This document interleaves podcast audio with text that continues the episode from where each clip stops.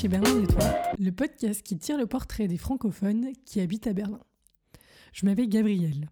Depuis plusieurs années, j'accompagne des artistes, entrepreneurs et individus dans l'éclosion et la floraison de leur personnalité et projets.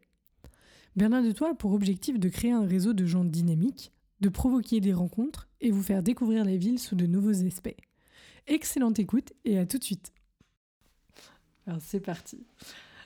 Là vraiment j'ai envie de le faire en mode mesdames et messieurs, aujourd'hui je suis avec Wolfgang et non, mais pas seulement. Il y a aussi Lou qui est le chien de Wolfgang qui est allongé, peinard, tranquille qui va veiller sur cet épisode. Et avant de commencer, cher Wolfgang, je souhaiterais déjà remercier Anne-Christelle Bett, qui est la présidente d'Emploi Allemagne, qui nous a mis en contact, avec laquelle euh, nous allons organiser un certain nombre d'événements, notamment avec Emma Granier, que je salue aussi, du Petit Journal. Et aujourd'hui, je suis ravie de te recevoir et nous allons discuter de plein de choses différentes, notamment le côté international, le côté multiculturel, évidemment Berlin, et toutes différentes facettes de tes activités, de ta personnalité. Enfin, ça va être assez, assez chouette. Alors déjà, merci d'être là. Ah bah, merci. Et après cette longue introduction, je te propose, cher Wolfgang, de commencer par te présenter. Oula, me présenter. Bah voilà, le nom est déjà dit, euh, Wolfgang Hennen. Euh, d'ailleurs, il n'y a plus que mes parents qui m'appellent comme ça, donc normalement, euh, tout le monde m'appelle Wolf. Ça date du temps des études. Et c'est pour ça aussi que Lou, le chien, s'appelle Lou. Donc, traduction franco-allemande, Wolf. Ah oui, c'est vrai. Et puis, ah bah voilà. Parfois, c'est tout simple. Hein. C'est... Pas fait le lien. Donc voilà, j'ai euh, 50 ans, j'habite à Berlin. Euh, actuellement, je suis euh, le gérant de Tukutuko euh, au niveau de l'Allemagne. Et puis, bah pour le reste, je ne sais pas où commencer, pour, où m'arrêter. Je pense que c'est la, la conversation qui va montrer. Ok, super. Bon alors, écoute, déjà on a ton nom. Pourquoi, tu sais pourquoi tu tes parents ont choisi ce prénom? Bah, il y a des légendes. Il y a des légendes. Il y a des légendes que ma mère euh, voulait que, que, je devienne un Christophe. Et puis euh, la tradition de la famille voulait que le premier nom était un Hans, très classique, allemand. Donc du coup, ça devait être Hans Christophe. Euh, mais la dernière chose que, ma, que la belle-mère, donc ma grand-mère, la belle-mère, a donné à ma mère avant de partir à l'hôpital, c'est de dire, et tu te rappelles, ça devient un Hans, hein, c'est tradition de la famille. Donc du coup, ma mère était tellement vexée que c'était le plus important pour sa, pour sa belle-mère de, rappeler le nom qu'elle a dit bon, bah, je vais sûrement pas l'appeler Hans. Et euh, donc, c'était Wolfgang, le deuxième choix. Donc, c'est la légende. Je ne sais pas si c'est comme ça, mais j'aime bien l'histoire. Il y a déjà, on sent déjà le côté caractère, euh, carburant et tout. Euh, as fait, tu es allemand, du coup? Euh, Je suis allemand, ouais. ouais. Et tu n'es pas originaire de Berlin? Non. Non. Et si j'ai bien suivi ton LinkedIn, tu as eu une partie de ton enfance en Afrique. Oui. oui. D'ailleurs, la, la, question, euh, tu es originaire d'où euh, J'ai toujours beaucoup de difficultés à la, à la répondre. Parce que ben, je pense qu'en tout, j'ai déménagé 19 fois. Donc j'ai rarement, ah j'ai rarement passé plus de deux ou trois ans sur la, sur la même, dans le même lieu. Euh, et oui, l'enfance, euh, à partir de 10 ans euh, jusqu'à l'adolescence, 17 ans, 18 ans, j'ai passé en Afrique. Mes parents, mon père était dans l'armée allemande et il était en, mission permanente au Burkina Faso et au Rwanda. Et du coup, j'ai visité des, des, lycées français qui s'appelaient tous Saint-Exupéry, du coup. N'importe le pays, ils s'appellent tous Saint-Exupéry. et c'est là que j'ai appris le français. C'est ce que j'allais dire. Pourquoi le lycée français? Euh, parce qu'à l'époque, il n'y avait qu'un lycée français. Euh, il n'y avait pas de, lycée allemand ou de lycée européen autre que le français. C'est fou. Ah ouais. C'est vrai que je ne savais pas. Tu, tu, sais pourquoi? Je pense que c'était. Euh, à l'époque, l'indépendance n'était pas encore si. Elle était encore assez récente. Donc, c'était encore très, très beaucoup, beaucoup l'influence coloniale. Donc euh, le Burkina et le Rwandais étaient euh, l'un par les Français, l'autre par les Belges, mais tous les deux francophones du coup. Ouais. Ok. Et euh, tu as appris du coup le français en étant petit, en allant à l'école? Mhm. Que tu parlais avec tes, tes, parents du coup? Non, avec mes parents, c'était à la maison, c'était toujours l'allemand. c'était que à l'école et avec les copains et dans, dans la, ouais, dans, ouais, en fait, non, non, c'était que, que à l'école que je parlais le français.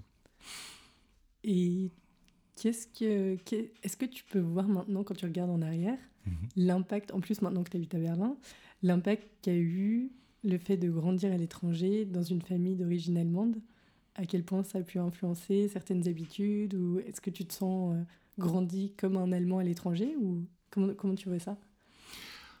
Oula, je pense que ça a beaucoup influencé sur, sur pas mal de choses, sur plein de choses en fait. Euh, bah, ça a commencé premier, premier changement, c'était, je pense, la relation entre mes parents et moi, parce que très très jeune, j'avais une compétence que, qui était, que j'avais que mes parents n'avaient pas, c'est de, parler le français. Donc du coup, ça change un peu la dynamique entre, entre un fils et ses, parents, parce que je servais souvent comme interprète, euh, on me demandait conseil, comment est-ce qu'on dit ça.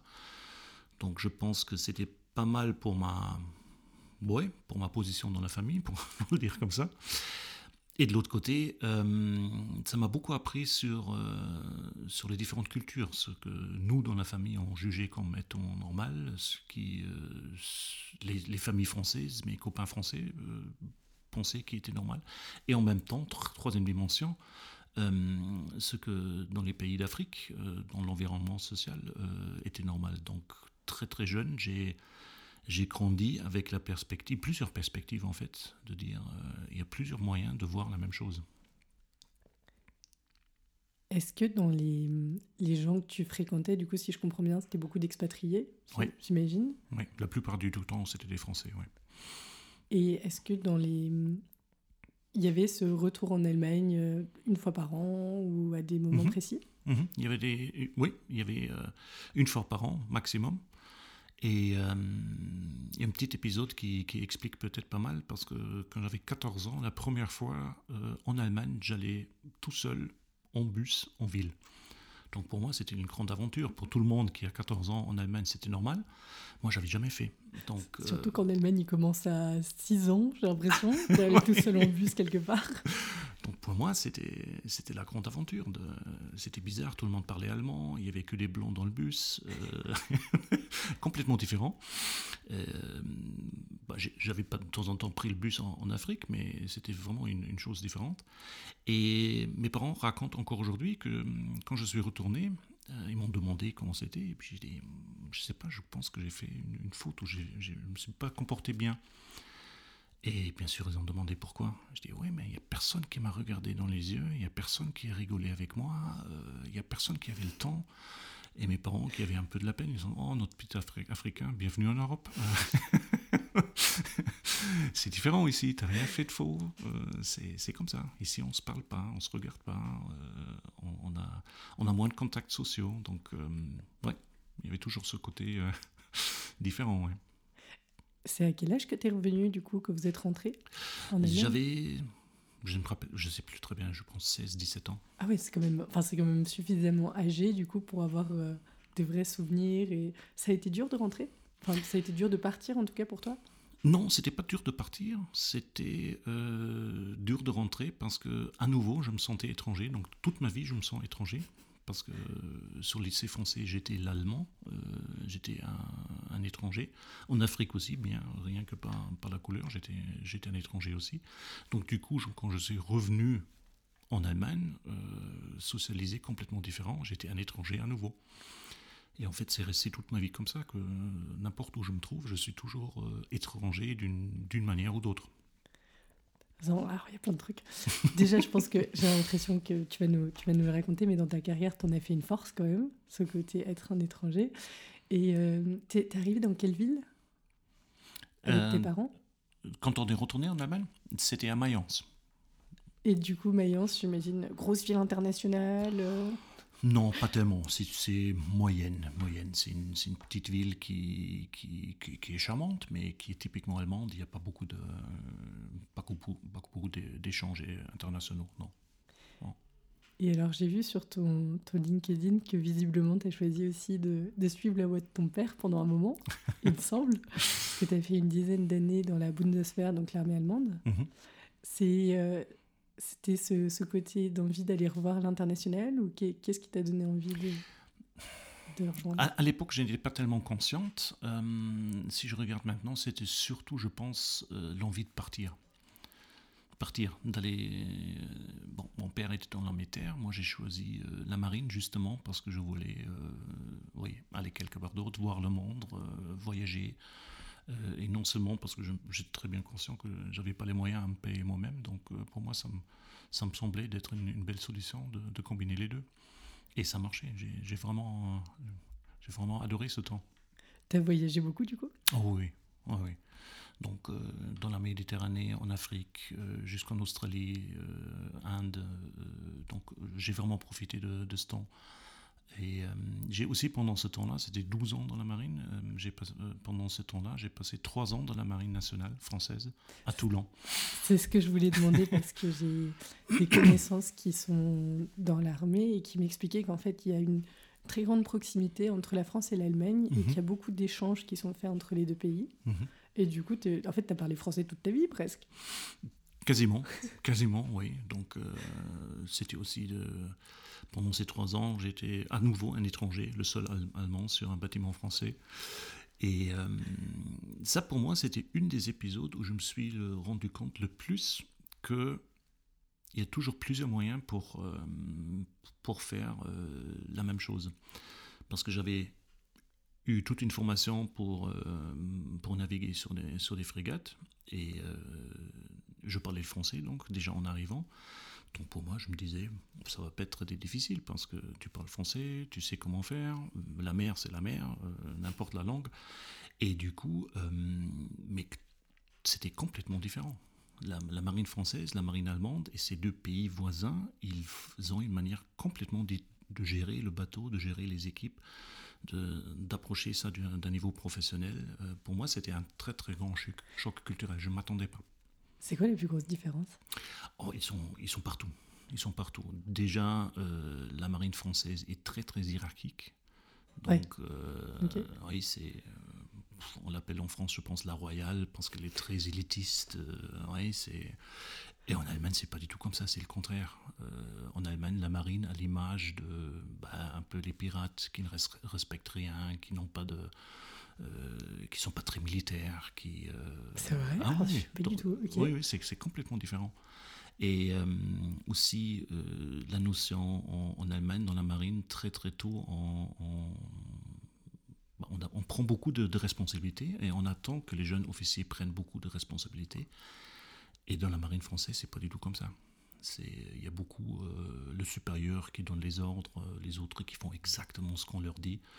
Donc euh, les différences sont, sont énormes. Mais on arrive au même but. Donc tous les deux naviguent, tous les deux arrivent euh, là où ils veulent arriver. Donc c'est là que j'ai appris de. J'ai ju- au début, j'ai pas mal jugé. Ouais, donc euh, étant jeune, euh, je, je jugeais ce que je voyais dans la marine française comme euh, comme mauvais, comme élitiste. Ça ouais.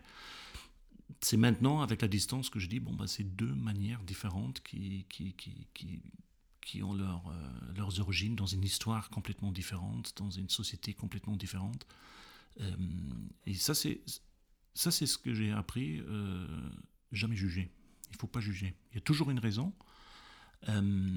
Et c'est en jugeant qu'on met une différence entre les, entre les deux parties et qu'on évite de réconcilier. Et euh, c'est en acceptant sans jugement qu'il y a des manières différentes à approcher les choses qu'on arrive à, à comprendre peut-être et à se rapprocher l'un de l'autre. Et quand tu es revenu, du coup, trois ans en France, c'est ça Mhm, mhm. C'est parce que c'est long quand même. Quand tu reviens en Allemagne, tu as eu des difficultés avec euh, Ah oui. que ce soit bon. le système, le- la façon de fonctionner en tant que tel? Euh, non, pas tellement, parce que là c'était euh, de reprendre les anciennes, euh, les anciennes habitudes, parce que avant d'aller en France, j'avais quand même, ouais, je pense six ans de marine allemande, donc euh, là c'était, euh, c'était plutôt l'inverse, c'était un peu revenir à la maison. Donc Mais- c'était plus facile dans ce sens-là que dans l'autre? Euh, oui, c'était plus facile dans ce sens-là, mais euh, d'un autre côté, même en Allemagne, j'ai vu ça en revenant, j'ai vu ça avec d'autres yeux aussi, de, de mettre en question ce que je pensais c'était obligatoire de faire comme ça. Ah bah non, il y a d'autres possibilités. Je sais qu'en France, apparemment, quand les, les personnes sont envoyées à l'étranger ou dans d'autres d'autres, j'allais dire régiments, mais je suis pas sûre de. Mhm. Ouais. On leur demande de faire des retours à la... quand ils reviennent, de faire des rapports, d'expliquer ce qu'ils ont, qu'ils ont vécu. Ou... C'est le cas aussi dans, dans l'armée allemande? C'est ce qu'on t'a demandé quand tu es revenu de trois ans en France? Non, effectivement, je pense que ça n'a jamais, ça n'a pas intéressé. C'est pas ça le but de l'échange. Le but de l'échange, c'est vraiment d'avoir à tous les niveaux des gens qui connaissent euh, l'autre pays. Et euh, j'ai vu les avantages quand j'étais en mission à Djibouti en 2002, quand la marine allemande euh, a voulu faire euh, construire une, base logistique à Djibouti. Donc il y avait plusieurs nationalités qui arrivaient. Il y avait les Américains, il y avait les Britanniques et, les Allemands. Et sur place, euh, les Français, c'est une ancienne colonie, donc il y a une très très grande base française là-bas. Et euh, la coopération franco-allemande, dès le début, elle était très très euh, très très bonne parce qu'à tous les niveaux, n'importe la spécialité, il y avait soit des Français qui avaient passé un temps en Allemagne, soit des Allemands qui avaient passé un temps en, France. Donc du coup, on avait une, collaboration très très naturelle qui, marchait dès le début. Et c'est ça, ça le but en fait euh, de l'échange. Alors, je vais faire un mini saut dans le, futur, du coup. Mais est-ce que tu. De ce que tu me dis, vraiment, je me dis, je crois que c'est l'une des seules organisations. enfin, comment dire Parce que c'est deux organisations différentes, mais quand ils travaillent ensemble, un très bon lien, parce qu'il y a des bons échanges des deux côtés. Et euh, pour, euh, pour connaître des gens qui sont dans des entreprises françaises en Allemagne, ils me disent c'est fou quand on se rend compte du peu de personnes bi Mhm. qui parlent dans les deux langues qu'on trouve à des positions de euh, décisionnaire ou peu importe le niveau en fait. Et en fait c'est drôle parce que quand tu parles de cette action à Djibouti, ben, on se rend compte qu'il y a une bonne coopération entre les deux et du coup ça fonctionne bien pour mener la mission. Et j'ai l'impression que dans le monde de l'entreprise, on trouve plus du coup des gens internationaux dans des Bundesministerium ou dans des, enfin, des institutions publiques que dans le privé. Je pense, oui, je confirme, je confirme. Euh, c'est plutôt du côté euh, des institutions euh, de l'État que ça se fait. Euh, bah là, la semaine dernière, j'avais, euh, j'ai guidé une visite d'un, groupe de- d'enseignants, de jeunes enseignants, euh, à moitié français, à moitié euh, allemand, qui ont fait un échange pendant leurs études. Les Français qui ont passé deux semaines ici à, Berlin, et les Allemands qui vont, je pense, c'était du côté de Reims. Donc un échange justement pour aller dans les écoles pour voir comment est-ce que font les Allemands, comment font les, les Français pour, pour s'inspirer. Et je pense que ça se fait plutôt du, du côté de l'État, parce que l'État peut agir à plus long terme du côté euh, du budget. Donc je pense que pour les entreprises, comme ils sont souvent orientés euh, au profit à court terme, ce que je trouve que c'est pas toujours une bonne chose, euh, donc du coup, ils, ils- ils n'ont pas l'argent pour investir dans, dans quelque chose qui se passe peut-être dans 5 ou 10 ans. C'est plutôt l'État qui fait ça, malheureusement. Mais bon, je pense que de toute façon, dans les. Enfin, c'est ce que je me souhaite, en tout cas, ce que je nous souhaite, dans les générations futures, il y aura d'autant plus ce côté euh, de collaboration plus, euh, plus intime entre les, les différentes personnes. Enfin, quand je regarde, en tout cas, Berlin, c'est un peu un- une exception dans le côté très international, mais on voit que les gens ils ont de plus en plus de, de liens entre les deux pays, en fait. Mhm. Et euh, c'est pas. Quand on regarde les Français, par exemple, moi qui suis française, qui habite à Berlin, en fait, je conserve beaucoup de liens avec la France et plus que ce que j'aurais cru. Alors, je pense que les Internet, les réseaux sociaux, etc., participent à ça. Mais du coup, c'est d'autant plus intéressant dans la vie de tous les jours de voir les différences entre une entreprise allemande et puis mon expérience dans des entreprises françaises avant, par exemple. Donc, euh, mais bon, ça, un, c'est un grand sujet. Ce que je voulais te demander aussi par rapport à tes trois années toulonnaises, c'est est-ce qu'il y a eu des impacts dans ton, tes connaissances culturelles en étant baigné dans, dans, la, dans cet environnement français à cette époque-là Ah oui, oui, et là on est, pas, on est en plein dedans dans les stéréotypes. hein. Ouais. bien, sûr, bien sûr, tout ce qui est, tout ce qui est euh, euh, ben, je dirais, euh, savoir-vivre, euh, je suis plutôt du côté français. Ça date non seulement, mais en grande partie de, cette époque-là. ma connaissance des vins, des repas, comment faire un apéritif qui, qui, qui, tient le coup. la différence entre un, barbecue bouffe à l'allemande et un vrai barbecue à la française. Donc oui, oui. Donc ça m'influence encore aujourd'hui. En plus, il y a, beaucoup de... Quand on va quand on se retrouve en vacances dans le sud de la France, on remarque qu'il y a quand même beaucoup d'Allemands. Et c'est beaucoup d'Allemands qui souvent ont fait leurs études dans le sud de la France et qui reviennent du coup pendant les années qui suivent, pendant longtemps en fait.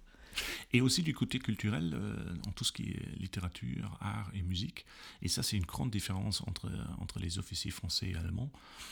Euh, dans les, chez les, on est dans, dans le stéréotype ici, mais euh, la plupart des officiers allemands n'ont pas beaucoup d'intérêt euh, de, s'orienter vers la culture. C'est plutôt euh, la profession, le boulot et la famille.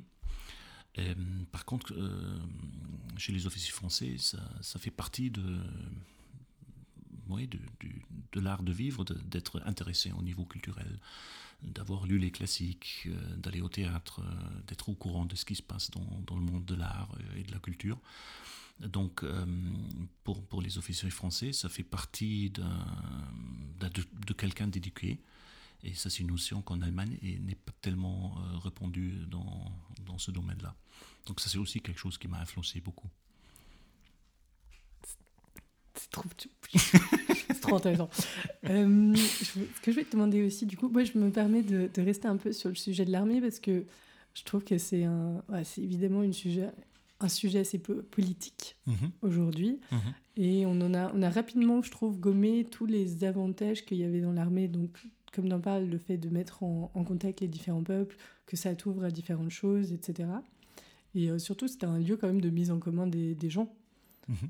Et euh, du coup, est-ce que tu as remarqué des différences aussi dans, entre l'armée française et l'armée allemande dans comment les gens étaient pris en charge? Pour bien comprendre la question, comment tu dire Qu'est-ce que tu veux dire par prise en, pris, en charge? Par exemple, de ce que je sais de, de mes connaissances qui, qui sont dans l'armée française aujourd'hui, par exemple, quand tu, as, tu, prends le, tu utilises le réseau ferroviaire français, la SNCF, mhm. tu as par exemple des réductions là-dessus. Enfin, il y a un certain nombre d'avantages quand tu fais partie de l'armée dans un certain nombre d'institutions ou de, de, choses en France.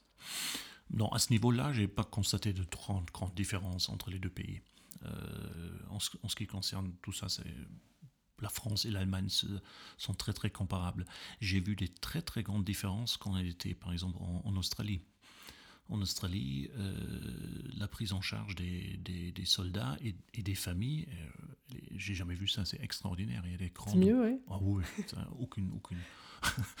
rien à comparer il y a des grandes bases navales avec des, des maisons qui, qui, sont vraiment au, dernier standard, des piscines, des écoles, etc. Et tout ça est mis à la, disposition du personnel et des familles. Euh, je dirais plutôt pour un souci de recrutement, parce que c'est quand même un point de vue population, un, pays qui est assez, assez petit. Donc du coup, euh, ils, avaient, ils avaient la place, mais ils avaient aussi besoin d'être attirants pour, euh, pour recruter à un bon niveau. Et euh, donc là, il y, a des, il y, a des, différences entre les pays. Et là aussi, ça devient du, du contexte de la culture. Mais la France et l'Allemagne sont assez comparables en ce qui concerne ça.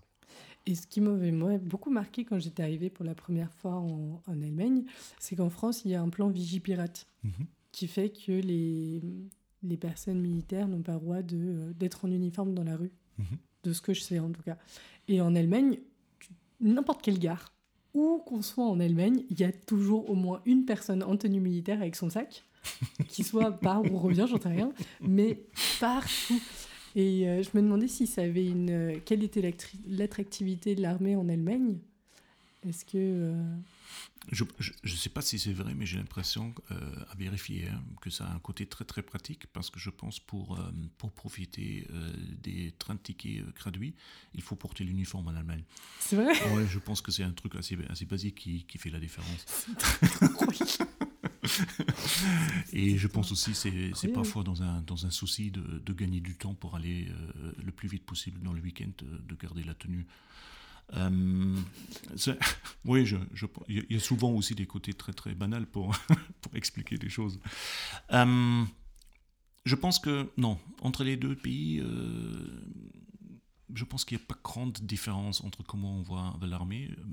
Je pense que l'Allemagne est, et je trouve ça une bonne chose du point de vue historique, que la population allemande est très très critique en tout ce qui est uniforme, autorité de l'État.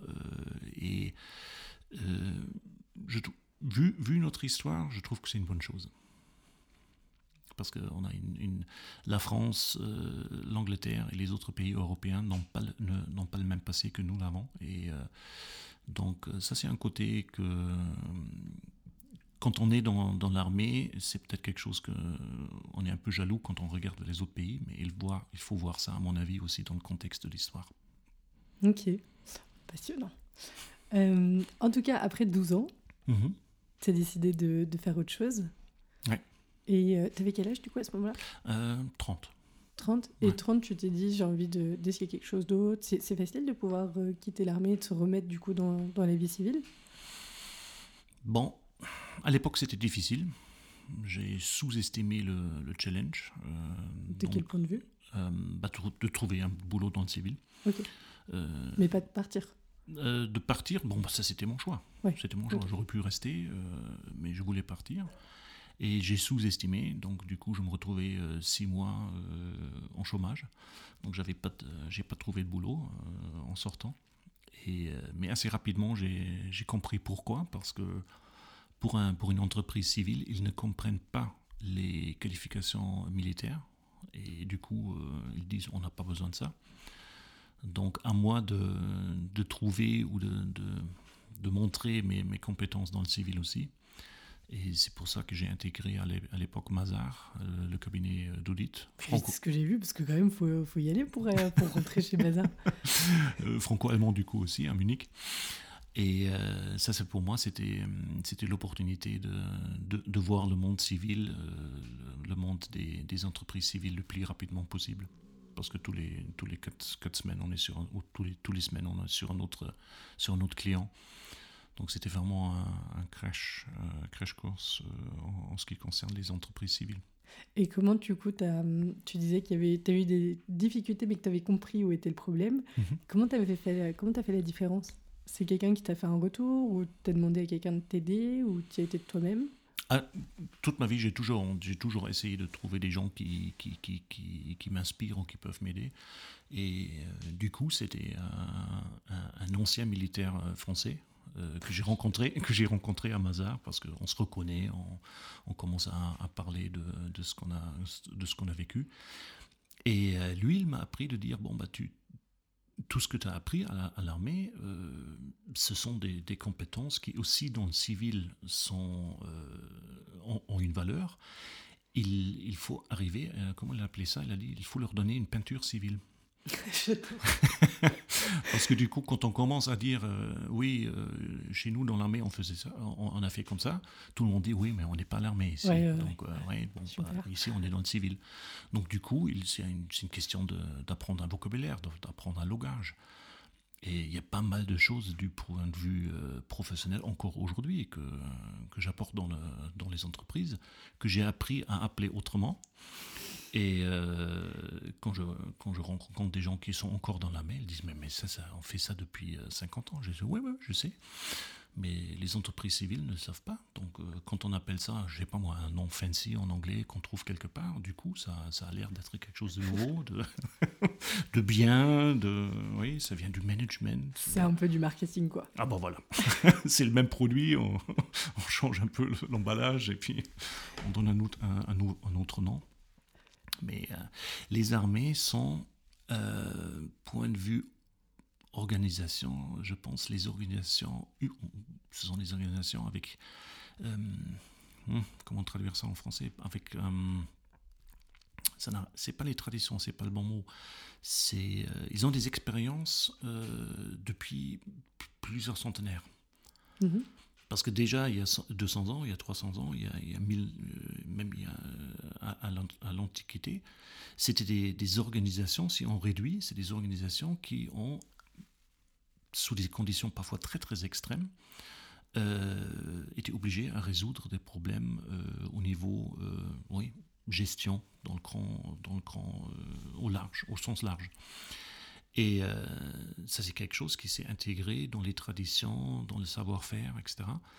Et euh, je pense que le monde d'entreprise, et quand on compare ça avec les, organisations des armées, c'est très très récent. Donc de s'organiser en entreprise et d'avoir une gestion d'entreprise, il y a peut-être 100 ans, si on regarde. Donc comparé euh, à l'époque avec les expériences qu'ont les armées, c'est, ils ont fait ça depuis beaucoup plus longtemps.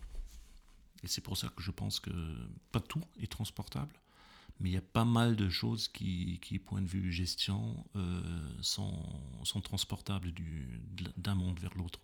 Et du coup, dans le domaine de l'audit, tu t'étais choisi une, une spécialité? Oui, c'était non, non, non, non, c'était l'audit, l'audit financier.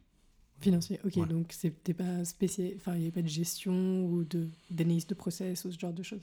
Non, non, c'était, euh, j'ai intégré dans un, dans un niveau euh, assez, assez junior, donc c'était euh, du côté général. Et ça t'a plu hmm? Ça t'a plu Non. c'était, en fait, Parce que c'est une belle boîte en plus. Il paraît que. Ah oui. Pour des. Ah, j'ai de la chance, je connais des gens vraiment dans plein de trucs différents. Mais euh, des gens, on avait un prof qui nous parlait de son expérience chez Mazar et qui nous disait ce, ce que lui, il avait apprécié. Alors, je sais, tu pourras me dire si ça avait été le cas pour toi aussi. C'est quand tu intègres Mazar en tant que junior, tu as le droit pendant une ou deux semaines de poser toutes les questions que tu veux sur l'entreprise pour qu'on puisse valider la pertinence des systèmes actuels en ayant un regard euh, de quelqu'un de nouveau qui arrive en fait. Mhm. Et du coup, il disait, ils ont ce côté très critique envers soi-même et euh, laisser de la place aux, collaborateurs. Ah oui, mais, mais euh, Mazar, en, en, tant que culture et en tant qu'entreprise, euh, encore aujourd'hui, je suis un grand fan. C'est dans, dans, le monde de l'audit, je pense que c'est une des, des, meilleures boîtes. Mais c'était la profession d'auditeur qui m'a pas plu. Hein, parce qu'en fait, de mon point de vue, j'étais limité à des analyses et euh, le moment où ça devenait intéressant pour moi, on a quitté. Donc on a dit euh, au gestionnaire, voilà ce qu'il faut faire, voilà tes problèmes, et puis après on est parti. Et moi j'avais toujours quelque chose comme ça, de dire, bah, bah, c'est maintenant que ça devient intéressant de la, mise en pratique, d'implémenter ça dans, l'entreprise. Donc pour moi, oui, après un certain temps, c'était euh, c'était clair que je voulais être de l'autre côté de la table. Ok, très clair. Et alors, le côté franco-allemand de chez Mazar, c'était dans quelle mesure? Ah oui, c'était à 100%. Je, dans le, tout le monde était, était, bilingue dans le, dans le bureau de Munich, parce que la plupart des clients en Allemagne euh, étaient des, des entreprises, entreprises, françaises. Donc, de nouveau, franco-allemand. ouais, euh, enfin, en plus, ça te permet de le travailler sur ce niveau professionnel, de l'écrit, mais aussi de l'oral, etc., j'imagine. Mmh mmh tout à fait. Et du coup, à ce moment-là, tu te dis, je veux passer de l'autre côté de la table En fait, c'était une décision qui, qui, que j'ai prise assez tôt. Et puis après, c'est, je pense que c'était aussi un des, partenaires de Mazar qui m'a, dit, euh, j'ai un nouveau client en France, euh, une entreprise complètement folle, mais j'ai l'impression que, que pour toi, ça irait. Euh, va voir un peu chez Lidl. Et du coup, j'ai postulé chez Lidl et puis j'ai intégré en 2005, j'ai, j'ai intégré Lidl. C'est drôle parce que Lidl en France, je crois qu'ils ils reçoivent encore euh, depuis plusieurs années cumulées le meilleur service, euh, enfin l'un des magasins les plus appréciés des Français. Mhm. Et j'ai remarqué qu'en Allemagne, c'était vraiment pas vu de la même façon. Non. Et euh, les gens, ils sont là, oui, c'est Lidl, quoi. Et moi, je dis, mais c'est trop cool, Lidl, et tout, il y a plein de trucs et tout. Et tout le monde est là en train de te dire, ok, super bizarre, la française, enfin, je sais pas de quel kiff de Lidl, mais il y a un vrai en tout cas, écoute, si tu as participé là-dedans, visiblement, tu as vachement bien bossé parce que ça c'est une super réputation en France, Lidl, en fait. Je pense que dans, dans pratiquement tous les, tous les pays hors l'Allemagne, euh, Ils aiment bien l'autocritique, les Allemands. Ça, c'est un côté, ça, c'est un côté, mais je pense aussi que hum, Lidl a commencé dans les années 70 en Allemagne et euh, a fait toute une évolution. Oui, et je pense que l'ancienne image euh, d'il y a 20 ans euh, colle aussi, colle, encore aujourd'hui dans, la mémoire des Allemands. Et ça, c'est l'avantage des, pays euh, hors l'Allemagne. en fait, déjà, une, meilleure version du concept Lidl a été exportée dans ces pays-là. Donc du coup, j'étais euh, pendant, pendant 10 ans dans la direction de, de Lidl Belgique et Luxembourg. Euh, donc du coup, on pouvait changer plus facilement parce que la perception était, complètement différente dans ces pays-là. Et aussi, je pense que les, les directions non allemandes étaient plus, euh, plus courageux à, changer de concept. Parce qu'on est maintenant resté quand même sur, l'ancien concept du hard discount.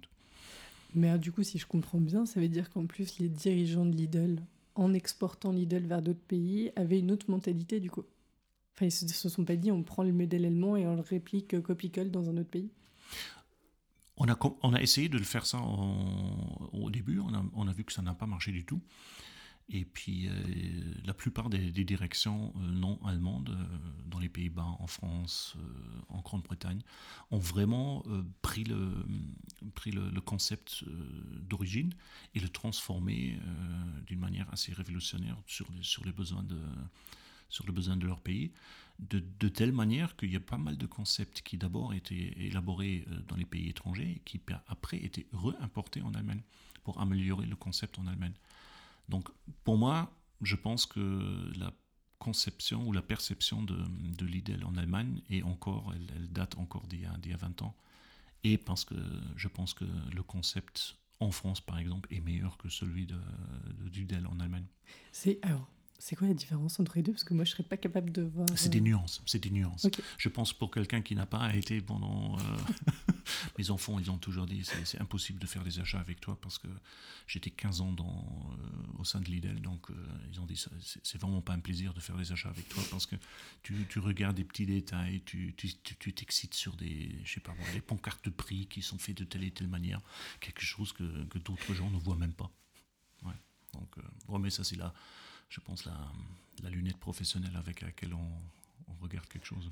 Alors, en plus, pour le coup, moi j'ai eu la chance dans mon, tu sais, dans les boulots de vacances, mhm. d'avoir travaillé chez euh, U-Express. Mhm. Et, et, en plus, le, la personne qui était responsable du magasin était assez passionné par son travail. Et du coup, il montrait, il expliquait tout aux, aux employés. Et c'est vrai que c'est passionnant un supermarché, en fait, quand tu sais pas comment ça fonctionne et quand tu découvres que ce soit déjà juste au niveau des produits, quand tu vois la variété des produits qui sont proposés, qui est-ce qui prend quoi, quel est le marketing, quelles sont les ressources, ce genre de choses, et même comment fonctionne un magasin en tant que tel.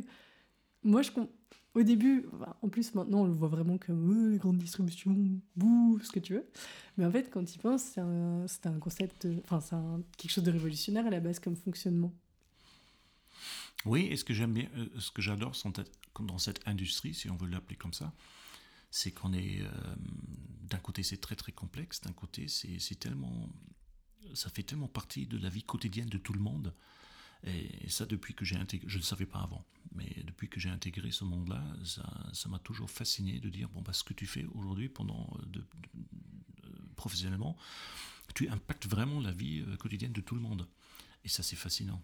Mais il y a aussi un côté un peu hors de la réalité, parce que je me rappelle qu'on avait qu'on avait investi pas mal dans un nouveau concept de, magasin en Belgique, euh, Lidl. Et euh, on a vraiment investi pas mal. On a fait des, trucs euh, d'analyse avec des lunettes qui, enregistrent le mouvement des yeux, de voir où est-ce que les gens se baladent. C'était scientifique. C'est vraiment, on a, on, travaillé beaucoup de temps là-dessus. Donc du coup, le résultat, c'était un, un, concept révolutionnaire du magasin. On était très très fiers. Et euh, on a reconstruit un magasin complètement avec ce nouveau concept. Et après, on a, on a demandé à la clientèle pour comparer avant et mhm. après. Et ils n'ont pas remarqué de différence. Donc, du coup, on était là à dire Ah oui, ah, dommage. Est-ce que, alors, si les gens n'ont pas remarqué la différence, est-ce qu'au moins ça vous a permis d'atteindre des résultats? J'imagine qu'il y avait des résultats de chiffres ou ce genre de choses. Oui, dans quelques domaines, il y avait des, euh, il y avait des résultats, mais c'était plutôt en interne. C'était parce que c'était plus, plus facile pour, à gérer pour nous, mais le client, beaucoup de choses sur nous, on, se cassait la tête sur les pancartes de prix, sur la perception telle et telle, et le client ne l'a même pas remarqué. Donc ça aussi, ça, ça met les, choses au bon, au bon endroit, euh, de dire, ouais, bon, hmm, pas si malin que ça en fait. Au moins, il faut essayer, comme ça on fait. Voilà. Au moins, on a fait l'expérience. Et euh, qu'est-ce que tu faisais exactement chez Lidl? Ou un peu de tout.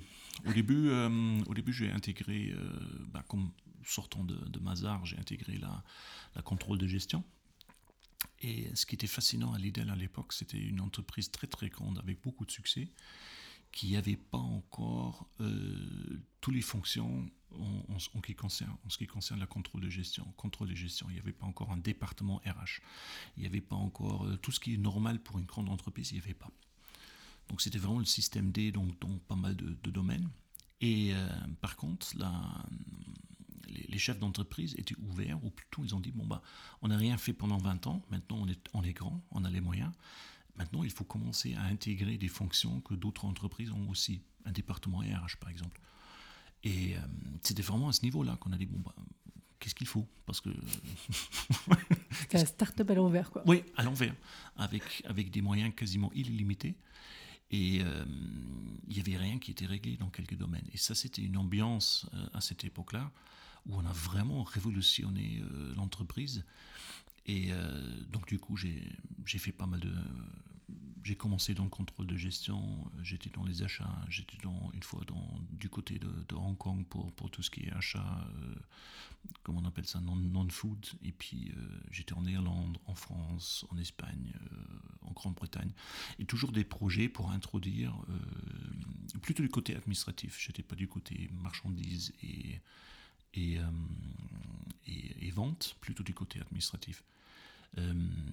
Euh, et puis après, euh, en, Belgique, j'étais responsable pour tout ce qui est administration, donc RH, administration, IT et contrôle de gestion.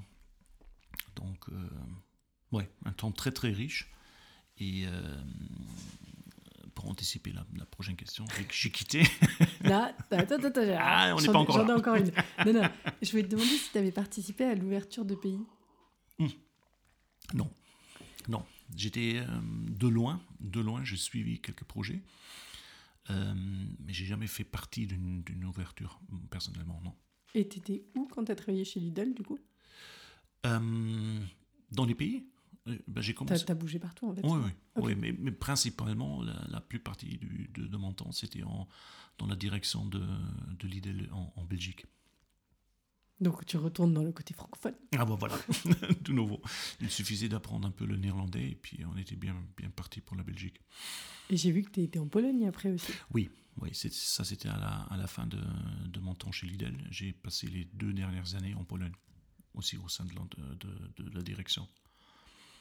J'aurais envie de te demander du coup pourquoi tu es parti, mais en même temps quand tu fais 10 ans dans une, enfin plus d'une dizaine d'années du coup dans une entreprise, est-ce que tu as l'impression qu'il y a encore autre chose à faire ou qu'au bout d'un moment tu arrives à un plafond de verre ou tu es essoufflé ou tu as envie de nouveautés Non, c'était pas un, c'était attends, c'était quasiment 19 ans dans l'entreprise. Ouais, c'est ça, ouais. presque euh, donc si, si j'ai euh, non attends, je raconte des bêtises, c'était 15 ans. 15 ans. Regarde, j'ai mes notes. 15 ans. saison pour être, euh, pour être précis. 10, 2 et. Ouais, 15 ans. Ouais, 15 ans. 15 ans. Non, c'était pas un essoufflement, c'était, c'est, encore aujourd'hui, c'est une superbe entreprise, mais c'était plutôt que j'avais, j'avais conscience que soit je pars maintenant, soit je vais jamais partir. Euh, j'avais pas envie de rester le reste de ma vie là-bas parce que j'avais encore envie de voir d'autres choses. Donc, euh, c'est qu'après, je, comme je me suis rendu compte, 12 euh, années dans la, marine, j'ai quitté pour voir autre chose. 15, 15 années euh, chez Lidl, je suis parti pour voir autre chose. Donc, je, pense que c'était un peu le rythme de dire bon, ben, ça va bien, il, y a, encore plein de choses à faire, mais je voulais, avant, la, avant de rejoindre la 50 magique, de dire bon, ben, tu fais encore quelque, quelque chose de complètement différent. C'était facile de pouvoir partir Ou on a essayé de te retenir? Oui, c'était les deux. C'était les deux. Donc, euh, ça, c'est toujours un mélange des deux parce que ça ne vient pas d'un jour à l'autre. Donc, on commence à réfléchir. Du coup, on est moins engagé. Euh, on laisse tomber euh, deux, deux, trois trucs à droite et à gauche. Donc, l'entreprise qui commence à, à dire Mais qu'est-ce qui se passe? T'as plus envie? Donc, c'est une évolution. Donc, c'est pas quelque chose, paf, un jour, j'ai envie de partir. C'est une évolution. Et ça se passait d'une manière très très professionnelle. Et puis on a dit bon bah, comment on, comment on, se met d'accord pour partir? Et j'avais pas encore euh, la suite. Je ne savais pas encore quoi faire. Donc, j'avais que la décision, je, je veux partir. Et, et, puis voilà. et du coup, ça s'est fait. Et, du coup, ça s'est fait. parce qu'en plus, là, ça fait, ça fait plus d'une trentaine d'années que tu travailles en plus sans interruption. Mhm. Il n'y a jamais un moment où tu t'es dit j'ai envie d'aller voyager, ou c'est vraiment le truc typiquement allemand de faire un tour du monde, ce genre de choses, ou tu estimais que tu l'avais déjà fait? Non, non, c'était d'abord la décision de, de, de, partir de Lidl, et après, euh, je me retrouvais, donc la décision de, de venir à Berlin, c'était clair, parce que je me suis C'était à ce moment-là, du coup? Oui, c'était à ce moment-là. Parce que je me suis dit déjà plein de temps avant de dire si jamais je peux choisir, ça, ça va être Berlin. Alors, c'est ce que je vais te demander. Comment t'en es arrivé à Berlin? J'ai découvert Berlin euh, le temps où j'étais avec, avec Mazar. Parce qu'il il y avait une ou deux missions ici à Berlin, où je me retrouvais à, Berlin pendant quelques semaines. Et j'ai découvert le soir, quand on a fini chez le client, euh, bah, je suis, comme partout un peu, je me suis baladé le soir et j'ai découvert la ville à ce moment-là. Et euh, bah, j'ai vu pas mal de villes. J'ai vu Paris, j'ai Londres, Dublin, euh, Hong Kong. À, travers tout le monde, j'ai fait la même chose, de me balader le soir. Et c'est la, première ville où j'ai eu le coup de foudre, dès, la première ou deuxième soirée. Et je peux pas t'expliquer. C'est euh, comment ça arrive le coup de foudre? Bah, je sais pas. C'est comme ça.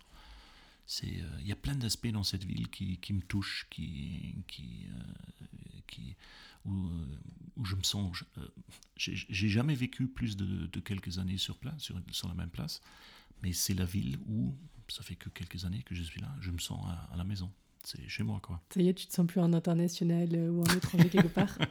Non, c'est vraiment la ville qui, qui, qui me correspond le plus.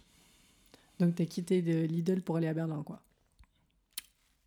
Oui, si tu veux mettre comme ça, ouais, ouais. Donc tu pars de Lidl et à ce moment-là en plus, tu te lances en tant que freelance. oui, ça c'est ça c'est plutôt arrivé par hasard parce que je suis d'abord euh, quitté, j'ai d'abord quitté Lidl, j'avais aucun, plan. Et euh, là, je me suis posé. Mais tu étais serein quand même, pardon. Je me permets. Bah oui. Quand tu, quand tu pars de Lidl et que tu n'as pas de plan, tu as suffisamment de bagages et de connaissances et de savoir pour te dire euh, je vais trouver quelque chose rapidement. Bon, ouais. C'était pas comme après l'armée où quand tu es parti, tu Enfin, tu as été la découverte du chômage, peut-être? Euh, Non, j'étais. Oui, j'étais assez serein. Ouais. Et c'était plutôt la question de dire bon, bah, si, tu veux arrêter pour un, pour un certain temps, c'est maintenant. Ok. Donc, euh, ah oui, en fait, tu n'avais prévu, pas forcément prévu de travailler du coup je, tout de suite après? Non, non, j'avais donc, euh, j'ai d'abord, je suis d'abord déménagé à Berlin et puis j'ai dit, bon, bah, est-ce qu'il faut vraiment tout de suite recommencer à travailler? Surtout quand tu arrives à Berlin. vraiment.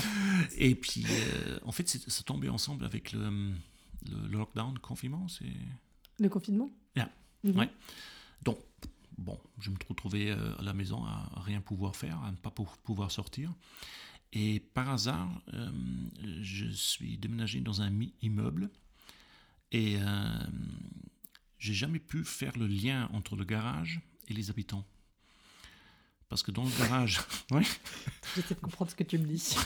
Dans le garage, il, y a encore aujourd'hui, il y a des, des grosses bagnoles, des, des, des, trucs super chers, des Lamborghini, des AMG, des Porsche. Euh, vraiment, hein Et les habitants, j'avais dit, mais, mais où sont les parents? Où, sont les adultes ici? Parce qu'ils avaient tous euh, l'âge, je sais pas moi, 20 ans, 21 ans. Donc euh, pendant le confinement, c'était littéralement aux poubelles, parce que tous les deux allé vers les poubelles. J'ai trouvé, rencontré quelqu'un qui a, qui a eu l'âge 20 ans, 21 ans. Je dis, bon ben, tu habites ici Et puis là, ouais, ouais, j'habite ici depuis un an. Euh, je voulais savoir, peut-être, ça fonctionne comment avec le garage ici? T'as une voiture ici? Il oui, les trois là-bas sont à moi. Et puis, euh, il y avait trois voitures de sport qui. qui... J'ai dit, qu'est-ce que tu fais? Et puis, en fait, j'ai découvert dans tout l'immeuble, par hasard, j'ai intégré un immeuble où il y a des euh, influencers, des e-gamers, des startups, euh, scale-ups, des, des, des, streamers, donc tout ce qui est du côté oui, jeune entreprise, jeune entrepreneur. Ils sont tous dans mon par hasard. Je ne savais pas. Donc, et puis, euh, pendant le confinement, bon, pas toujours très légal. Euh, qui est-ce qui a encore une, qui est-ce qui a encore une bouteille de vin euh, Soirée gin tonic chez moi. Donc on a fait, en fait. on a avec fait... tout le monde du coup avec Oui, toujours avec un, il y avait toujours quelques-uns. Et puis après quelques mois, quelqu'un a demandé Tu, tu vas pas commencer à facturer en fait? Parce que du coup, euh, pour eux, c'était pour, pour eux, j'étais un peu la mascotte parce que j'étais le, plus vieux dans, dans toute l'entreprise, dans tout l'immeuble. Et euh, on parlait de leur entreprise, de leur business, de ce qu'ils font, comment ils gagnent leur vie. Et puis, mais je dis, bah, bah il faut pas, pas, faire comme ça. Il faut, voilà, oh, va voir ci, va voir ça. Et c'est après quelques mois que quelqu'un dit, eh ben, écoute, euh, ce serait peut-être pas mal de, de commencer à facturer. Je dis, oui, c'est une bonne idée. Donc du coup, voilà. c'est pour ça? Et c'est arrivé comme ça. C'est arrivé comme ça. C'est arrivé comme ça. Et puis j'ai constaté très vite que ne pas travailler pour moi sans activité, ça marche pas. Donc euh, tous ceux qui, qui, qui prennent une, une, euh, je sais pas moi, une, année pour euh, aller quelque part sans travailler, moi je peux pas. Donc après deux mois, je me retrouvais déjà à nouveau à, à bosser toute la journée. Et j'ai beaucoup appris j'ai beaucoup appris. Et c'est à ce moment-là que j'ai vraiment intégré le monde digital. Parce que je ne connaissais pas euh, toute l'industrie e-gaming, etc. Je ne connaissais pas avant. C'est comme ça. C'est des internationaux C'était des amis Ah oui, oui, oui. Euh, encore aujourd'hui, quand on se rencontre dans le, dans, dans le couloir, on, on, se parle tous en anglais. Même si tu ne te connais pas, tu parles anglais d'abord. Je pense, trop, trop je, pense que, je pense que je suis un des, des seuls Allemands dans, dans tout, dans tout l'immeuble. Et c'est eux. Alors, du coup, on va faire la parfaite transition pour euh, l'étape d'après. Si je me. Oui, c'est l'étape d'après. Où tu arrives chez Too Good To Go, du coup? Oui, mais ça, c'est. Ça, c'est en fait une, suite parce que c'est un inter que, que je connais depuis des années qui m'a appelé. Il a dit Bon, bah, j'ai un truc complètement fou. Euh, ça, fait, plusieurs mois que tu es préparé avec ton immeuble, donc tu es prêt à écouter tout ce qui était fou. Je sais que tu es. Euh, donc, du coup, je voulais plus intégrer les grandes entreprises parce que ça je m'éclatais tellement à, faire ce, ce consulting que j'ai dit bon, bah, tu es ton propre chef, tu peux choisir les projets que tu veux. Il y a des, des projets que j'ai quittés après cinq minutes parce que les gens qui, qui étaient en face de moi euh, avaient, je sais pas moi, une position que je ne supportais pas. Donc, je je, m'éclatais vraiment et euh, j'aimais ce luxe de dire oui et de dire non. Donc cette indépendance euh, de pouvoir gérer mon propre temps. Euh, donc je voulais plus intégrer une entreprise. Et donc du coup, cet inter m'appelle. Je dis oui, je sais que, que tu veux plus intégrer une, ou que tu veux plus un, poste fixe, mais fais-moi plaisir. Regarde, c'est fou, et je pense que c'est exactement ce que ce serait pour toi. Et euh, c'est après, je pense, euh, j'ai fait 17 entretiens. 17, C'est incroyable, j'ai jamais vécu ça. J'ai fait 17 entretiens et euh, donc j'ai fait un peu le tour de toute l'entreprise. Et il fallait préparer, il y avait une petite case study, donc un, test, je sais pas un test, donc en fait il, me donnait un, grand Excel pour dire bon voilà les euh, voilà bon, voilà euh, qu'est-ce qu'on fait? C'est ça notre entreprise qu'est-ce qu'on fait? Donc du coup j'avais une semaine pour préparer ça. C'est ce que j'allais dire au bout de 17 entretiens j'espère qu'il te le paye l'entretien parce que incroyable. Et euh, c'est ma partenaire qui, qui, qui est venue me voir dans dans, dans ma chambre. Je pense une nuit à, à deux heures elle a dit, mais sur quoi tu bosses? Je dis, ouais, mais c'est fou, tu, tu, tu, peux pas, tu, regarde un peu. Et c'est elle qui m'a dit, ça fait, ça fait des années que je t'ai pas vu travailler avec autant de patience sur un sujet. Et à nouveau, dès le début, c'était le coup de foudre pour, ce, pour cette entreprise. Et euh, donc j'ai intégré Too Good To Go et euh, ça fait, je sais pas moi, ça fait 8 mois maintenant. Et euh, de nouveau, je m'éclate. C'est génial. T'as passé la période d'essai, du coup, c'est bon Oui, c'est bon. Et même sinon, je, rejoins les poubelles pour, faire mon consulting, donc ça. Alors, on va pas revenir sur toute l'histoire de Togo Togo, mais euh, en quelques mots, tu me corriges. C'est mhm. une, une, application qui permet de limiter, enfin, d'acheter des invendus mhm. qui ont été produits par euh, souvent des restaurants, des restaurateurs en tout cas, mhm. et en fait qu'on achète sur une application et qu'on vient chercher et c'est 5 euros pour l'équivalent de 15 euros de marchandises. Voilà. Ça Voilà, c'est à peu près ça. C'est une plateforme où se retrouvent les, les partenaires, comment on les appelle. Donc c'est des restaurants, c'est des hôtels, c'est des supermarchés, c'est en fait tout ce qui, tout ce qui est euh, dans, dans, le secteur alimentaire, tout ce qui produit ou tout ce qui vend des aliments. Donc de nouveau le lien avec Lidl, euh, pourquoi j'étais intéressant pour Togo Togo aussi. Et de l'autre côté, euh, les utilisateurs qui réservent les, les, les, aliments et qui vont le chercher à la place de... Donc il n'y a, a, pas d'envoi, il n'y a pas... donc on voit tu vas personnellement à la place du restaurant pour euh, prendre ton, sachet avec, euh, avec ce... Il n'y a pas de livraison. Non, non, il n'y a pas de livraison, pas encore. Il y a des, quelques projets pilotes euh, au Danemark, mais c'est pas encore en Allemagne. Oui, parce qu'en plus, c'est une entreprise internationale avec, sur différents pays. Mm-hmm. Et c'est pour ça qu'il y, a, y a eu un épisode francophone qui est sorti récemment en plus avec Lucie Bache, mhm. donc qui est l'une des cofondatrices euh, chez Mathieu Stéphanie, donc Génération de Yosef. Vous savez que j'aime beaucoup ce podcast, dont je suis très librement inspirée pour avoir fait le mien. Et, euh, et du coup, ils expliquent, ils reviennent sur toute la création de Togo Togo et comment ça a été euh, commencé, tout ce qu'il y a eu dans les, les différentes alors comment dire, rapprochement des différents pays, puis mhm. Mhm. Et en fait, ce que je trouve génial en plus dans ton profil, c'est que tu es presque franco-allemand, franchement. et, euh, Merci, je prends ça comme un compliment. Ah bon, ça, va alors. et d'arriver en tant que euh, directeur, du coup. Parce que, mhm. en fait, en allemand, c'est Geschäftsführer pour l'Allemagne. Exactement. Et euh, c'est un autre mot en français, en fait. C'est directeur, managing director. C'est managing director, country director, gérant, Geschäftsführer. Ouais. Bah, je me demandais du coup comment tu étais recruté, mais bon, visiblement, si tu as 17 entretiens, c'est aussi difficile. un, que un des entretiens avait été aussi avec Lucie. Donc, euh, j'imagine, parce que j'imagine que vous êtes en échange direct en plus, non? Non, là, Lucie, oui, on était avant, mais euh, Lucie a quitté il y a quelques mois, euh, pas l'entreprise, mais elle s'est retirée du, du, côté opérationnel. Ce que je trouve très très grand, que les fondateurs ont reconnu à un certain moment de dire bon, bah, ça a tellement de succès la boîte est devenue trop grande pour nous. Et euh, donc on reste, euh, parce que c'est quand même notre entreprise, on reste, on reste présent comme, comme fondateur, mais on engage des gens qui vont gérer l'entreprise parce qu'ils ont les connaissances, ils ont les profils, etc.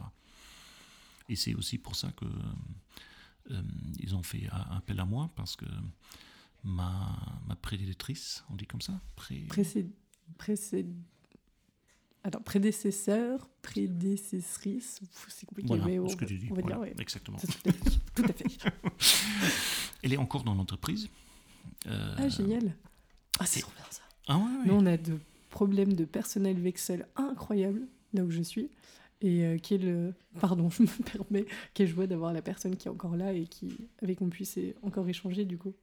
Non, mais en fait, la, la gérante de, de Go euh, Allemagne, qui, qui a qui a fait d'une petite entreprise avec, euh, avec 30, 30 euh, collaborateurs, une entreprise euh, de 150 ici en Allemagne, elle, elle, faisait partie du comité qui m'a engagé.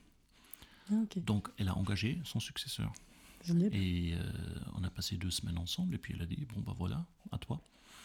Et puis elle a un autre poste maintenant dans l'entreprise. Et justement parce que l'entreprise a dit, maintenant, vu la taille, il faut un autre profil. Et voilà. Et ça s'est passé d'une manière très très très très ouverte et très très humaine. Et euh, elle est encore là. Et alors, c'est quoi tes, tes, fonctions principales du coup? Ici maintenant, actuellement? Mhm. Donc en fait, ça c'est quelque chose qu'il faut demander à mes, à mes collaborateurs. Donc du coup, euh,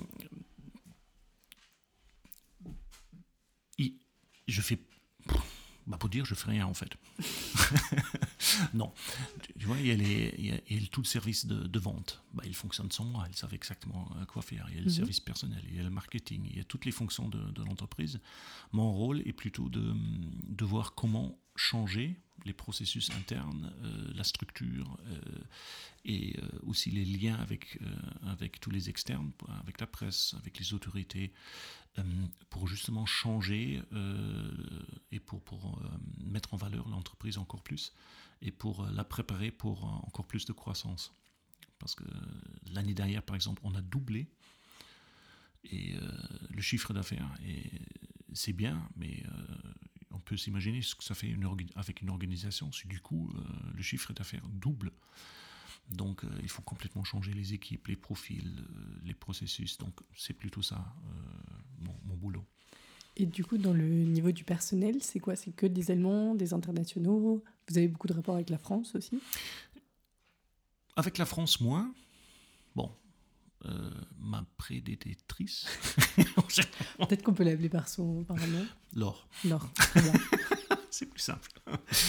Euh, française, du coup. Euh, mariée avec un Allemand, donc franco-allemand aussi. non, on n'a pas beaucoup de, liens. Pour nous, la France, c'est un, pays comme tous les autres qui, fait partie de, l'entreprise. La centrale est au, Danemark, donc en fait, on est une entreprise danoise. Ce qui est très intéressant aussi parce que la culture euh, est, complètement différente de, la culture allemande et de la culture française d'ailleurs aussi. Et euh, le profil est très très international. La plupart sont allemands sur le papier, mais ont passé, ont passé une partie de leur temps en Australie, euh, en Suède. C'est bon, j'ai doublé la moyenne d'âge quand, quand j'ai intégré. Euh, ce que j'adore. Euh, et euh, je pense que je, suis le seul boomer dans toute l'entreprise. Donc, euh, parfois, ils font des, remarques à gauche, à droite, parce que j'ai pas trop bien compris telle et telle remarque. Mais on profite les, uns des autres. Donc, moi, j'apprends pas mal de choses de, mes jeunes collaborateurs et, vice-versa. Donc, non, je dirais, c'est bon, plutôt un profil berlin, allemand, mais très, très international à la base. Vous avez des bureaux à Berlin en plus Oui. Donc c'est en présentiel euh, La plupart du temps, oui. Oui, la plupart du temps, oui. Euh, on a une. Euh, en fait, il n'y a pas de règles. J'aime pas trop les, règles. donc c'était plutôt de dire bon, bah, si tu as quelque chose à faire à la maison, tu le fais. Et, mais quand même, l'échange est, beaucoup plus, plus, plus fort, beaucoup plus pragmatique, beaucoup plus spontané et créatif quand on fait ça en présence. Ça, parfois, pour les collaborateurs qui, ont commencé leur, euh, leur carrière dans le monde digital, dans le confinement, il y, a des, il y a pas mal de mes collaborateurs qui ont intégré l'entreprise à distance et qui n'ont jamais été au bureau. Euh, donc ils n'ont jamais pris les habitudes de travailler en présence dans un bureau. Donc du coup, on avait des problèmes de communication euh, interne, de, de coordination, on ne se connaissait pas. Donc ça, c'était par, par exemple quelque chose qui, que, j'ai apporté. Au début, pas trop, pas trop aimé par tout le monde. que je dis non, bah, tout le monde au bureau. Donc j'ai expliqué parce que bon, on, va changer, on change les structures, on change tout. Et c'est en échange direct que ça se fait, c'est pas en électronique. Et maintenant, euh, on est un peu reparti au, normal de dire bon, bah, si tu as quelque chose à faire ou tu n'as pas besoin de personne, tu fais ça à la maison, où tu veux, à la plage, je m'en fous. Euh, donc c'est ça redevient, je dirais, un peu, un peu normal. C'était un peu pour mettre une base avec tout le monde au même niveau et ensuite qu'ils repartent? Oui, et aussi quand on, quand, on a une, quand on a une manière de travailler et quand on, quand on change, quand on fait du change management vers une autre manière de travailler, il y a une phase de, de transition. Et dans cette phase de transition, il n'y a pas des processus qui sont fixes ou qui sont stables. Et ça, c'est quelque chose qui, dans le digital, est très très difficile à, mettre en valeur ou à, mettre en pratique. Parce que par exemple, rien que le fait de se retrouver à la, à machine à café et de dire Mais qu'est-ce que tu fais actuellement? Ouais, je suis sur tel et tel projet. Ah bah pourquoi on ne fait pas partie de ce projet-là? Ah tiens, vous ne faites pas partie. Ces, petites conversations euh, sur le couloir, en passant, on entend quelqu'un qui, qui, est en train de parler de quelque chose et dit Tiens, c'est intéressant moi aussi, ça m'intéresse.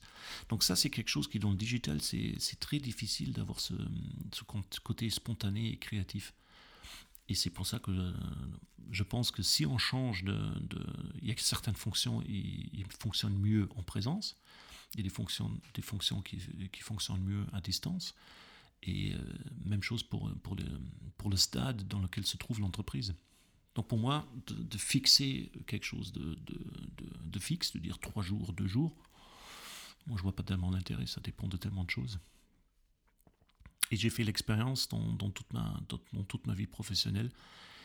il y a des choses euh, très très magiques qui se passent quand on applique un système que la plupart des entreprises ne connaissent plus, c'est la confiance. du moment quand, quand, on dit je vous fais confiance, il y a des choses très très magiques qui se passent parce que du coup on responsabilise les gens. Et euh, bon, il y a des exceptions, mais ça reste des exceptions. Donc du coup, je fais confiance à tout le monde de dire bon bah vous savez ce qu'il y a à faire, on en a parlé, à vous de voir comment, où, quand. Moi, hein, c'est les résultats. Et ça marche, ça marche très bien.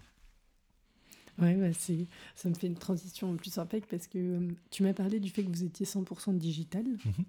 Et du coup, plus largement, je voulais aussi te demander quel était, euh, comment se positionner Too Good To Go par rapport à sa culture d'entreprise.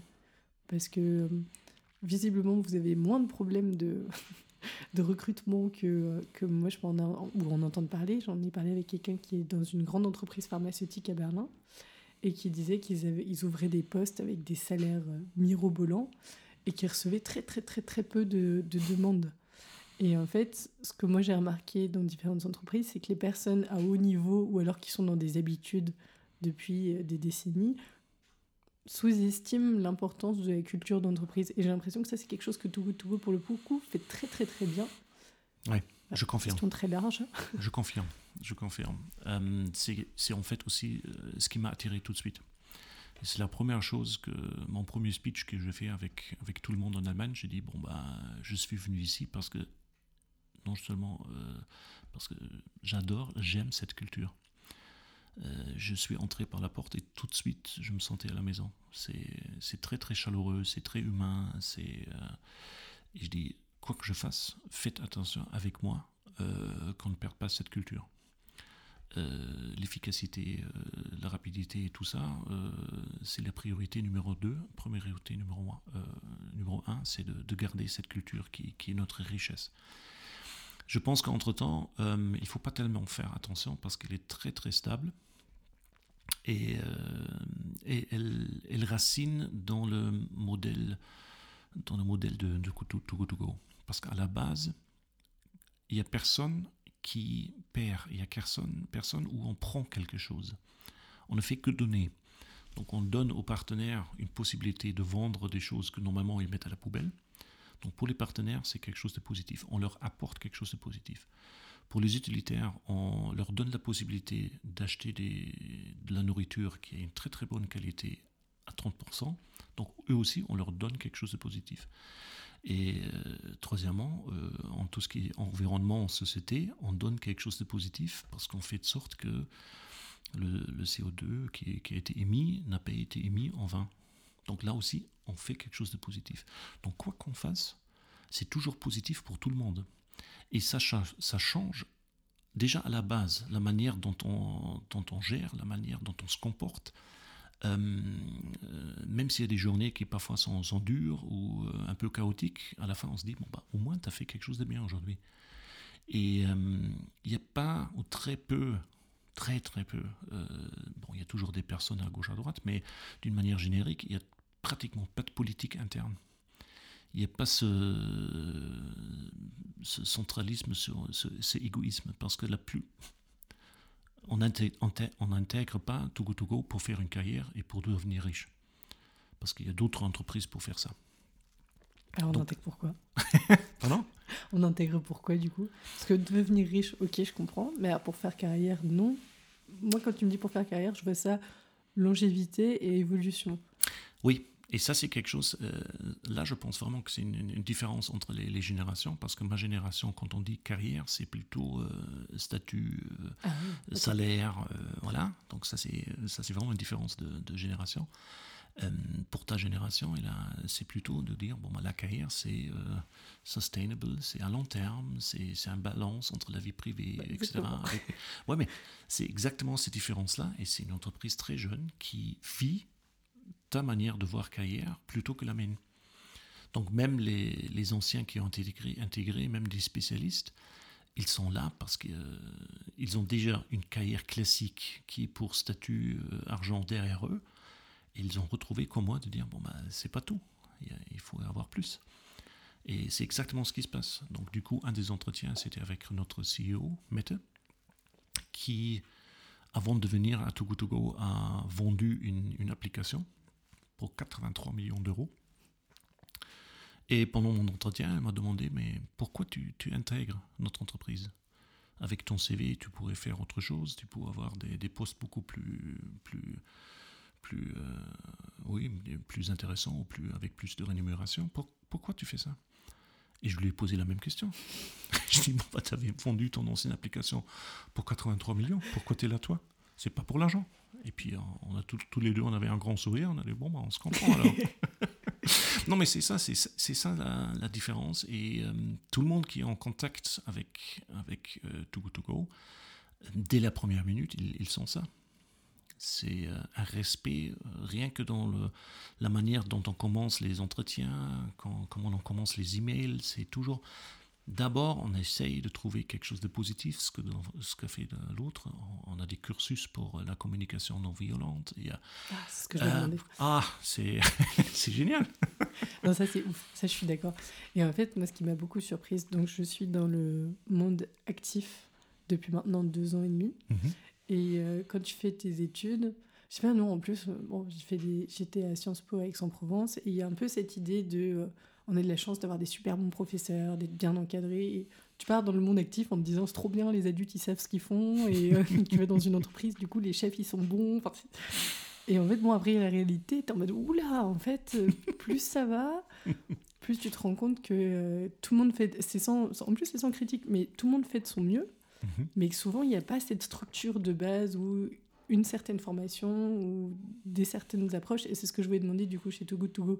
Visiblement, il y a ces cursus pour la communication non violente, mais j'imagine que quand vous recrutez des gens, ils sont aussi formés dans leurs premières semaines, premiers mois, j'imagine, quand ils, intègrent l'entreprise. Je pense que oui, on, a des formations, mais je pense en, ce qui concerne les formations et la communication, il n'y a pas grande différence entre les entreprises et Togo Togo. Euh, je dirais même qu'au sein de Togo Togo, on, on ne fait que commencer à établir ces formations, etc. C'est vraiment parce que ça, cette culture a déjà existé avant, quand ils étaient encore très très peu. Mhm. Et euh, je pense que c'est vraiment cette, cette, différence dans la manière de fonctionner. Parce que quoi qu'en fasse, on n'a jamais on doit jamais mentir, on doit jamais euh, cacher quelque chose. on peut être à 100% transparent. Il euh, n'y a pas, il a rien de mauvais dans ce, dans ce concept. Et ça, c'est ça, c'est quelque chose qui, qui, qui se sent à travers tout le monde. C'est Donc c'est un peu comme si vous aviez déterminé un certain nombre de choses que vous trouviez important, et puis après c'est je l'incarne, du coup les autres le prennent en exemple. Pour les nouveaux, je veux dire par exemple.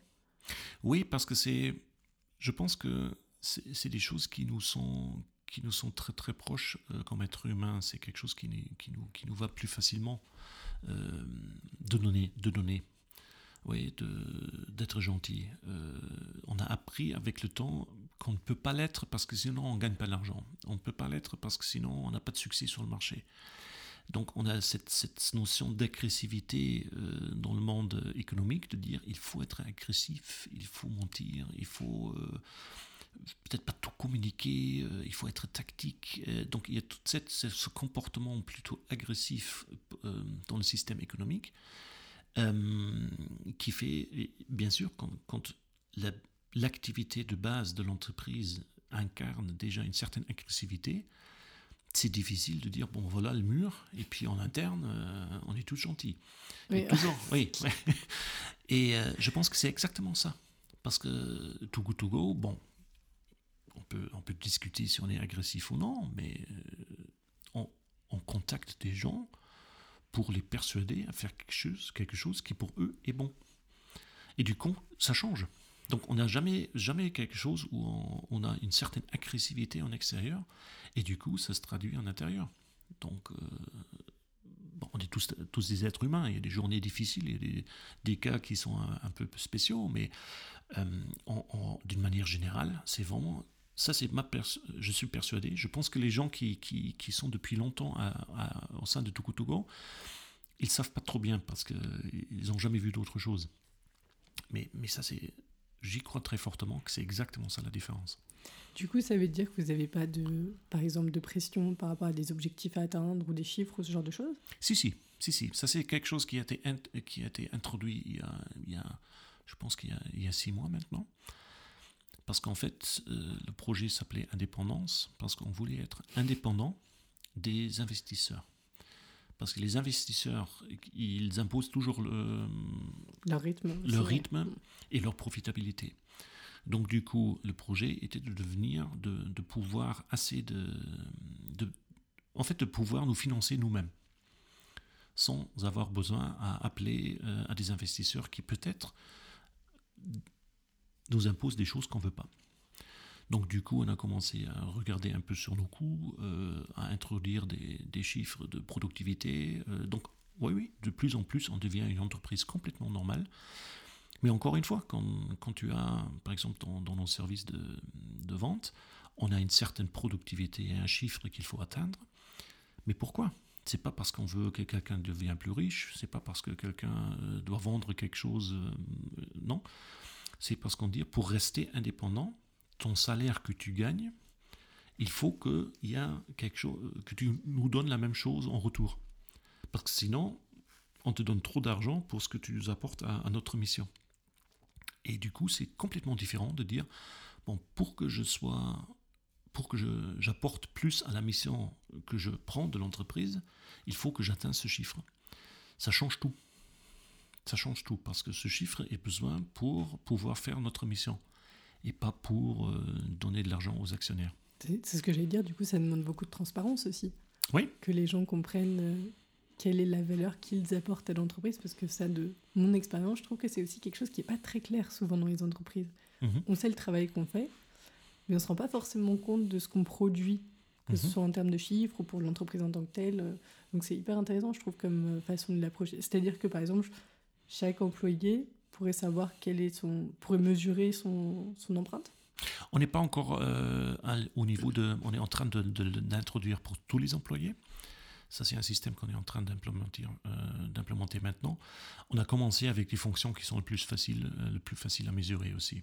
Donc, par exemple, sur euh, euh, notre service de, de- vente, donc qu'est-ce qu'ils font? Ils sont dans la rue, ils rentrent dans des magasins pour dire est-ce que vous voulez faire partie de Too to Go je vous explique, euh, et puis euh, ils intègrent avec leur laptop, ils disent voilà, je vous mets sur la plateforme, et comme ça, vous commencez à, à, sauver de la nourriture avec nous.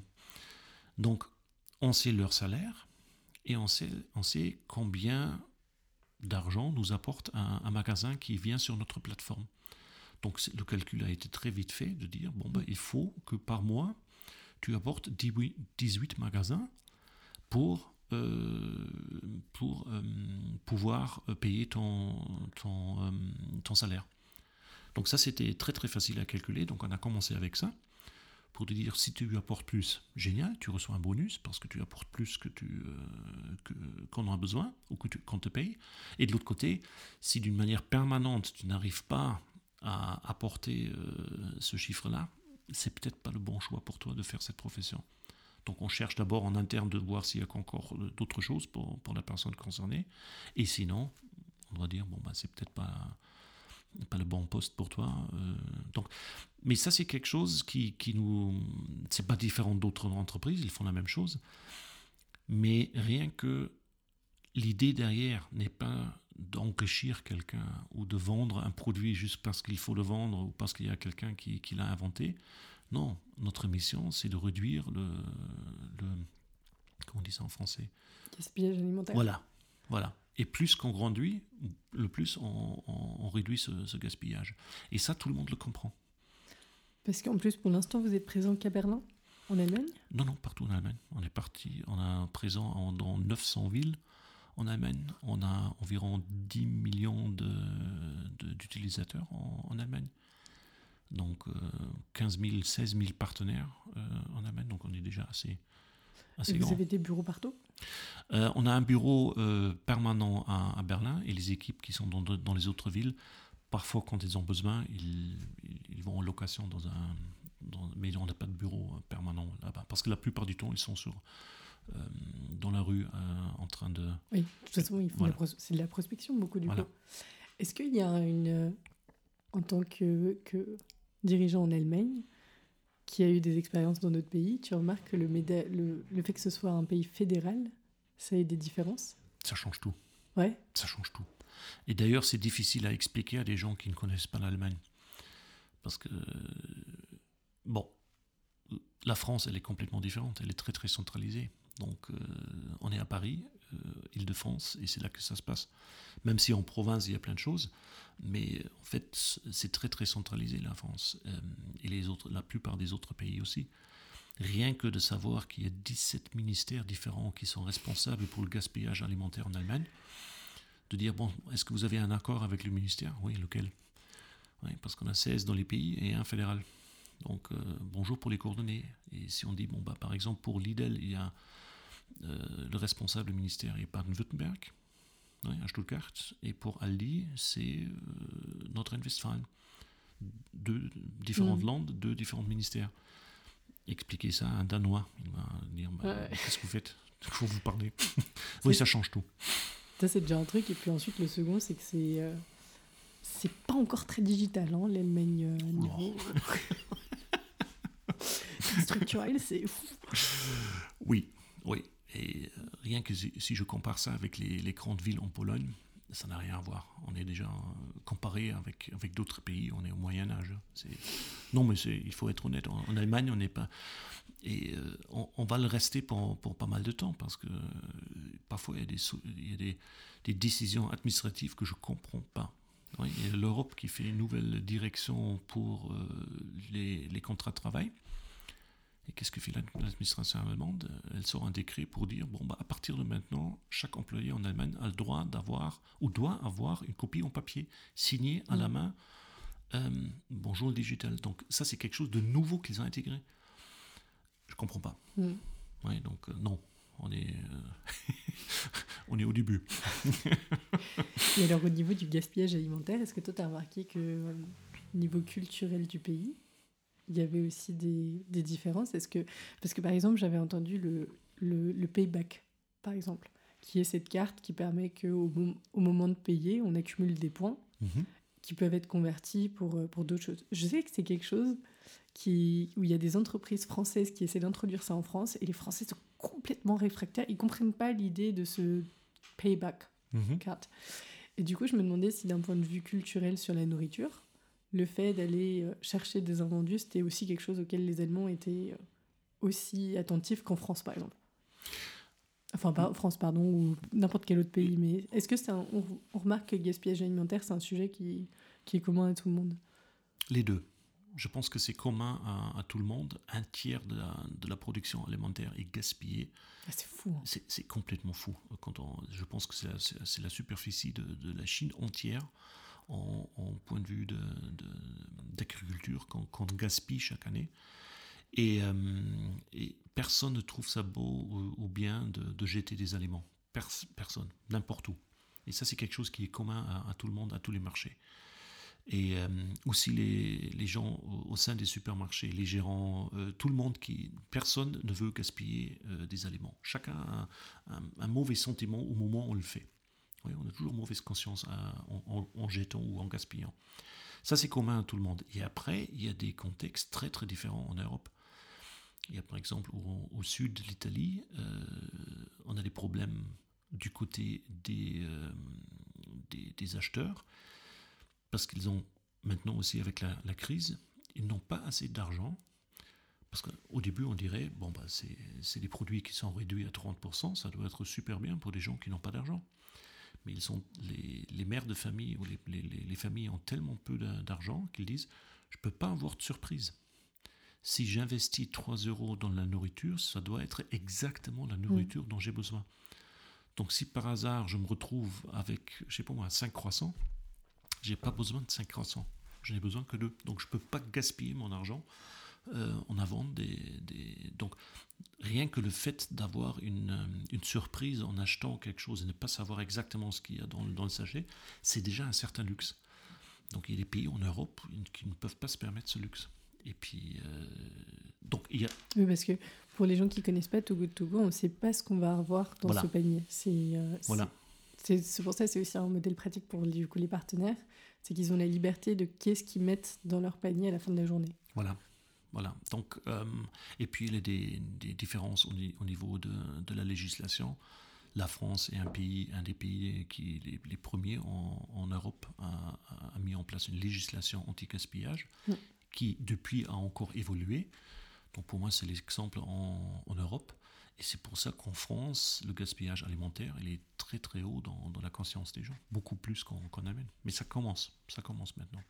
Je sais qu'en France, alors je, suis, je navré, je fais beaucoup de tout, tout France, alors je sais que c'est une entreprise ténoise, mais euh, il y a aussi ce côté euh, culture d'apprendre, mhm. d'apprendre aux gens. Le... C'est trop c'est marrant parce que moi j'en avais parlé avec des collègues, des collègues allemands, et euh, c'était gucken, riechen, probieren, mhm. wenn es nicht schmeckt, wegschmeißen. Voilà. donc c'est cette idée que quand on ouvre un produit, plutôt que de regarder la date, on le regarde, on le sent, on le goûte, et si vraiment c'est pas possible, ben, on le jette. Mais mhm. pas mais je pense aussi, là aussi viennent les, les, les, différences culturelles. Je pense que, d'une manière générale, euh, la France et les Français sont beaucoup plus proches de la nourriture que les Allemands. De toute façon, nous, on mange du fromage, donc euh, il y a un moment, on est, on est OK avec l'idée que ce soit passé la date. Mais du coup, ce que je voulais demander, c'est euh, est-ce que, que ce soit à Berlin ou en Allemagne, Togo Togo fait aussi cette démarche d'apprentissage ou d'aller dans des écoles ou de parce que de, de ce que j'ai suivi en France c'était il s'est débattu en plus pour avoir ce cette notice de euh, goûter enfin regarder sentir goûter. Je sais plus dans quel ordre mais et que maintenant ce soit sur les emballages. Et du coup est-ce qu'il y a aussi des démarches comme ça en Allemagne du coup? Oui oui il y a la même chose mais on est on a on n'a pas encore cette on fait exactement la même chose que nos collègues en France mais on n'a pas encore cette visibilité que qu'on a du côté français il y a aussi la, la personnalité de, de, Lucie qui, qui, qui, est rayonnante et qui, qui est connue en France. Euh, mais en Allemagne, il y a moi. Donc là, voilà. Déjà, voilà la différence. Ça arrive. On, va y travailler. Euh, non, mais euh, on fait les, exactement les mêmes choses, mais pas à la même échelle. Parce que l'Allemagne est quand même encore un petit peu plus grand que, que, la France mm. et fédérale. Donc on n'a pas la même, la même démarche. Et comparé à, à, nos collègues en France, on a un peu de retard. Donc on essaie de, de rattraper et d'arriver au niveau où eux, ils sont déjà. Mais du coup, quand même, dans ce côté international, vous avez la possibilité de vous inspirer des pays différents avec les, lesquels vous, vous travaillez, en fait. Oui, oui, mais ça se fait régulièrement, ça se fait très, très naturel. C'est génial. Ça se, ça se, fait très, très naturel. Et ça, c'est, ça, c'est quelque chose de, de nouveau que j'ai découvert euh, avec cette entreprise, les différents moyens de communication qu'on a. Euh, qui sont incroyables. Ça, j'ai jamais vu ça et la, rapidité euh, avec laquelle on peut communiquer avec n'importe qui sans avoir des, structures très, très fixées de, communication. Parfois, on ne sait même pas à quel niveau et à quelle hiérarchie quelqu'un se trouve. On, juste, dans un document, euh, on touche la, souris et puis bah, qu'est-ce que tu penses? Et puis il, répond dans la seconde même. Euh, ça, c'est une, méthode de collaboration très, très digitale, très, très rapide, euh, pas du tout hiérarchique. Euh, il y a aussi des, structures, bien sûr, on ne peut pas fonctionner sans, mais ces échanges-là, échanges-là, ils sont très, très rapides et très, très communs. Et tu disais que tu avais doublé l'âge moyen de, l'entreprise en arrivant. Est-ce que, on ne fait pas si longtemps que tu y es après tout, mais euh, est-ce qu'il y a des moments où tu t'es dit, bon, ce serait quand même cool d'avoir des gens de mon âge parce qu'il y a des choses qui manquent en, travaillant avec des gens plus jeunes ou pas tant que ça? En fait, pas, tant que ça. Pas tant ça. Je pense que toute, toute équipe, toute entreprise, euh, tous, à chaque moment, il faut toujours avoir le plus de, perspectives possible. Donc si vous êtes que des jeunes, il vous faut des, vieux. Si vous êtes que des vieux, il vous faut des jeunes que vous êtes euh, plutôt du côté masculin, il, vous faut euh, un côté féminin. Donc, j'essaie, et on n'est pas encore là, j'essaie d'introduire, autant de, diversité que possible dans, mon équipe. Bon, moi je couvre déjà la partie des, des boomers, donc il me faut maintenant. Non, mais c'est exactement ça, c'est la même chose sur la table. Euh, quelqu'un de, 24 ans va le voir complètement différent que quelqu'un qui a, le double de l'âge. Oui, parce qu'en plus, ça, revient à ce côté de recrutement, etc. Moi, je trouve que l'entreprise, au-delà du coup, comme on disait, le côté carrière, mais de long terme ou d'évolution, en plus, il y a cette force, moi, je trouve, de mettre en commun des gens qui ont des expériences et des âges différents. Parce que l'une des premières réalisations que moi j'ai eues en allant dans le monde du travail, c'est que je me retrouve avec des gens où a priori je leur, je leur aurais pas parlé dans la rue ou en soirée ou n'importe où. Et quand on se retrouve ensemble avec un objectif, c'est quand même absolument extraordinaire ce qu'on peut faire avec des gens où a priori on n'aurait pas d'affinité. Et il y a une condition pour que ça marche. Et je reviens à ce qu'on a dit au début du, de l'interculturel. Euh, on est tous, tous nos cerveaux marchent comme ça, mais il faut s'éduquer et se, discipliner à ne pas juger. Donc, on a maintenant des, étudiants qui, viennent d'intégrer notre équipe. Ils ont 21, 22 ans. Ils n'ont jamais vu une expérience professionnelle, mais ils ont certainement une perspective sur les choses qu'on fait qui est enrichissante. Donc même s'ils posent des questions où tout le monde a l'impression, euh, premier réflexe, oh, mais ça c'est une question bête, il ne faut pas juger. Il y a une raison pour cette question, et si vraiment on est sûr de ce qu'on fait, on peut la répondre facilement. Si on n'arrive pas à répondre la question euh, immédiatement, ah, il y a peut-être un truc.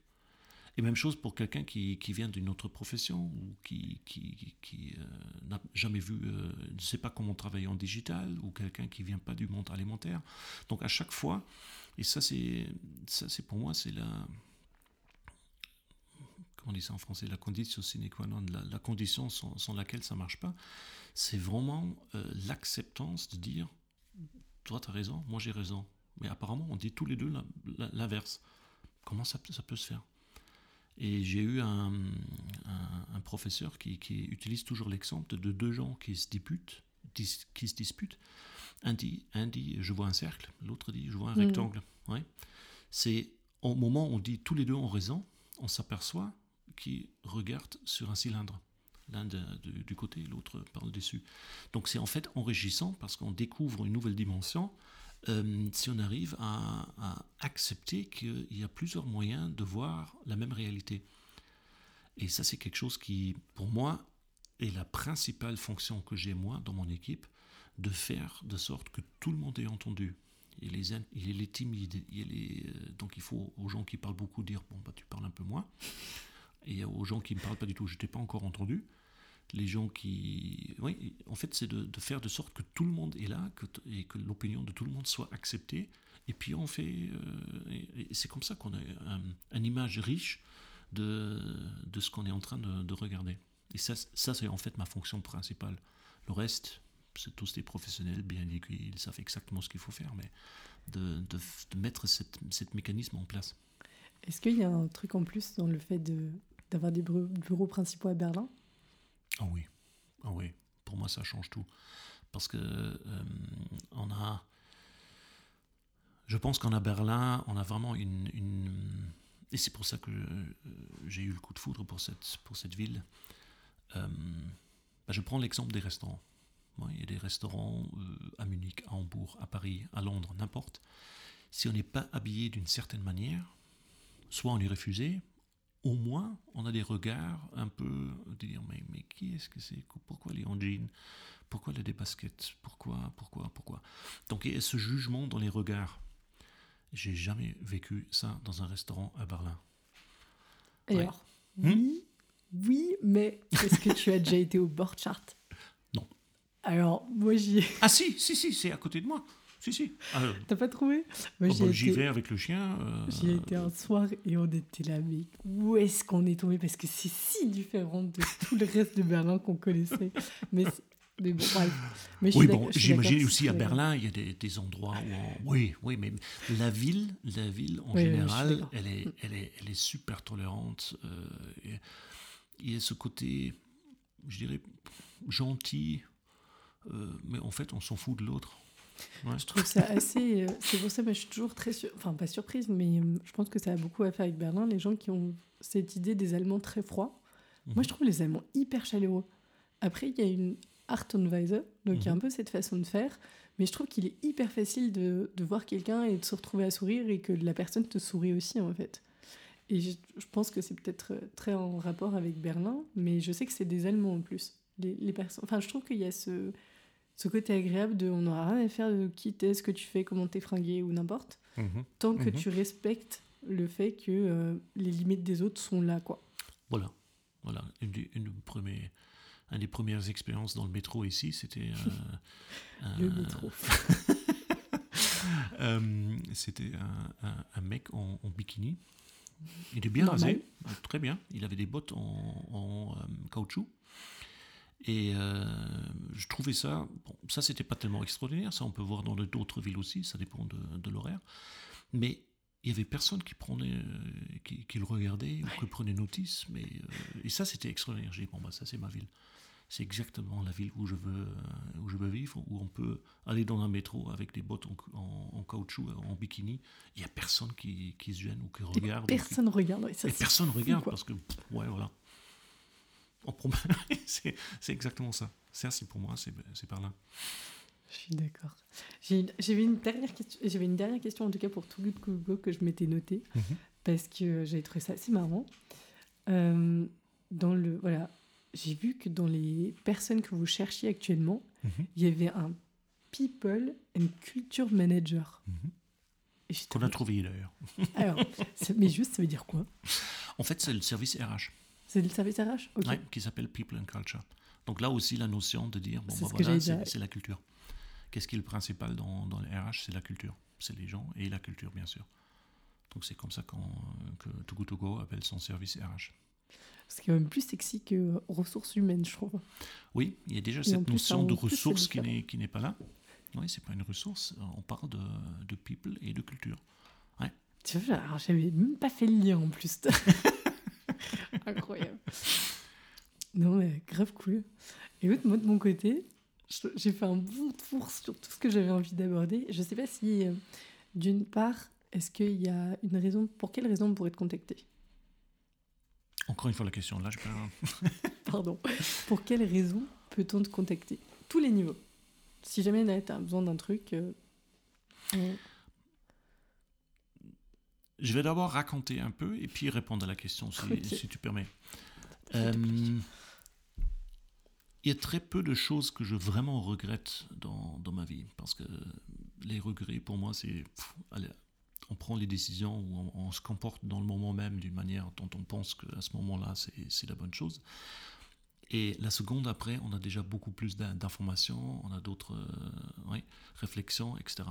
Donc ça sert à rien un an après ou deux ans après de, retourner, de dire bon ben pourquoi j'ai fait ci, fait ça, parce que je ne savais pas mieux, parce que j'avais pas toutes les informations, parce que j'avais pas encore cette expérience. Donc ça, pour moi, euh, les regrets, ça c'est un concept que j'ai un peu de mal avec. Mais euh, quelque chose que j'ai appris beaucoup trop tard dans ma vie et que j'ai déjà aussi essayé à, transporter à mes enfants et que je donne le conseil à tout le monde, j'avais trop de fierté ou j'avais trop de, de gêne de demander l'avis des autres. J'ai toujours cru que je dois, que j'étais tout seul avec le problème, que c'était un problème très très spécifique que j'avais que moi, euh, qu'il n'y avait personne qui pouvait m'aider, etc. Et c'est que seulement très très tard que j'ai appris, en fait, c'est pas tellement important qui on pose la question et pourquoi.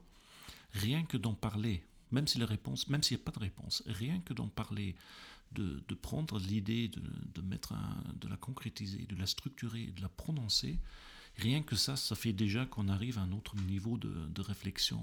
Et donc, je regrette euh, de ne pas avoir euh, demandé euh, l'avis des gens qui ont fait les gens, qui ont eu plus d'expérience plus tôt.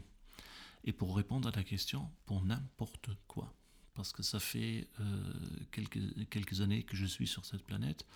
Je pense que j'ai vu pas mal de choses, qu'il y a très peu de gens qui, qui ont eu la, chance de, de, voir ça dans une vie, et, et que je peux apporter une perspective parfois très très différente de ce qu'on attend de moi, si on voit le CV ou si on voit l'âge ou mon apparence extérieure.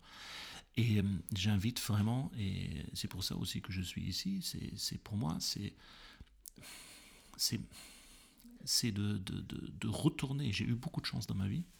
Et euh, jusque-là, j'ai une vie très très riche et j'ai ce besoin de, de, retourner un peu, de donner un peu de ça euh, aux gens.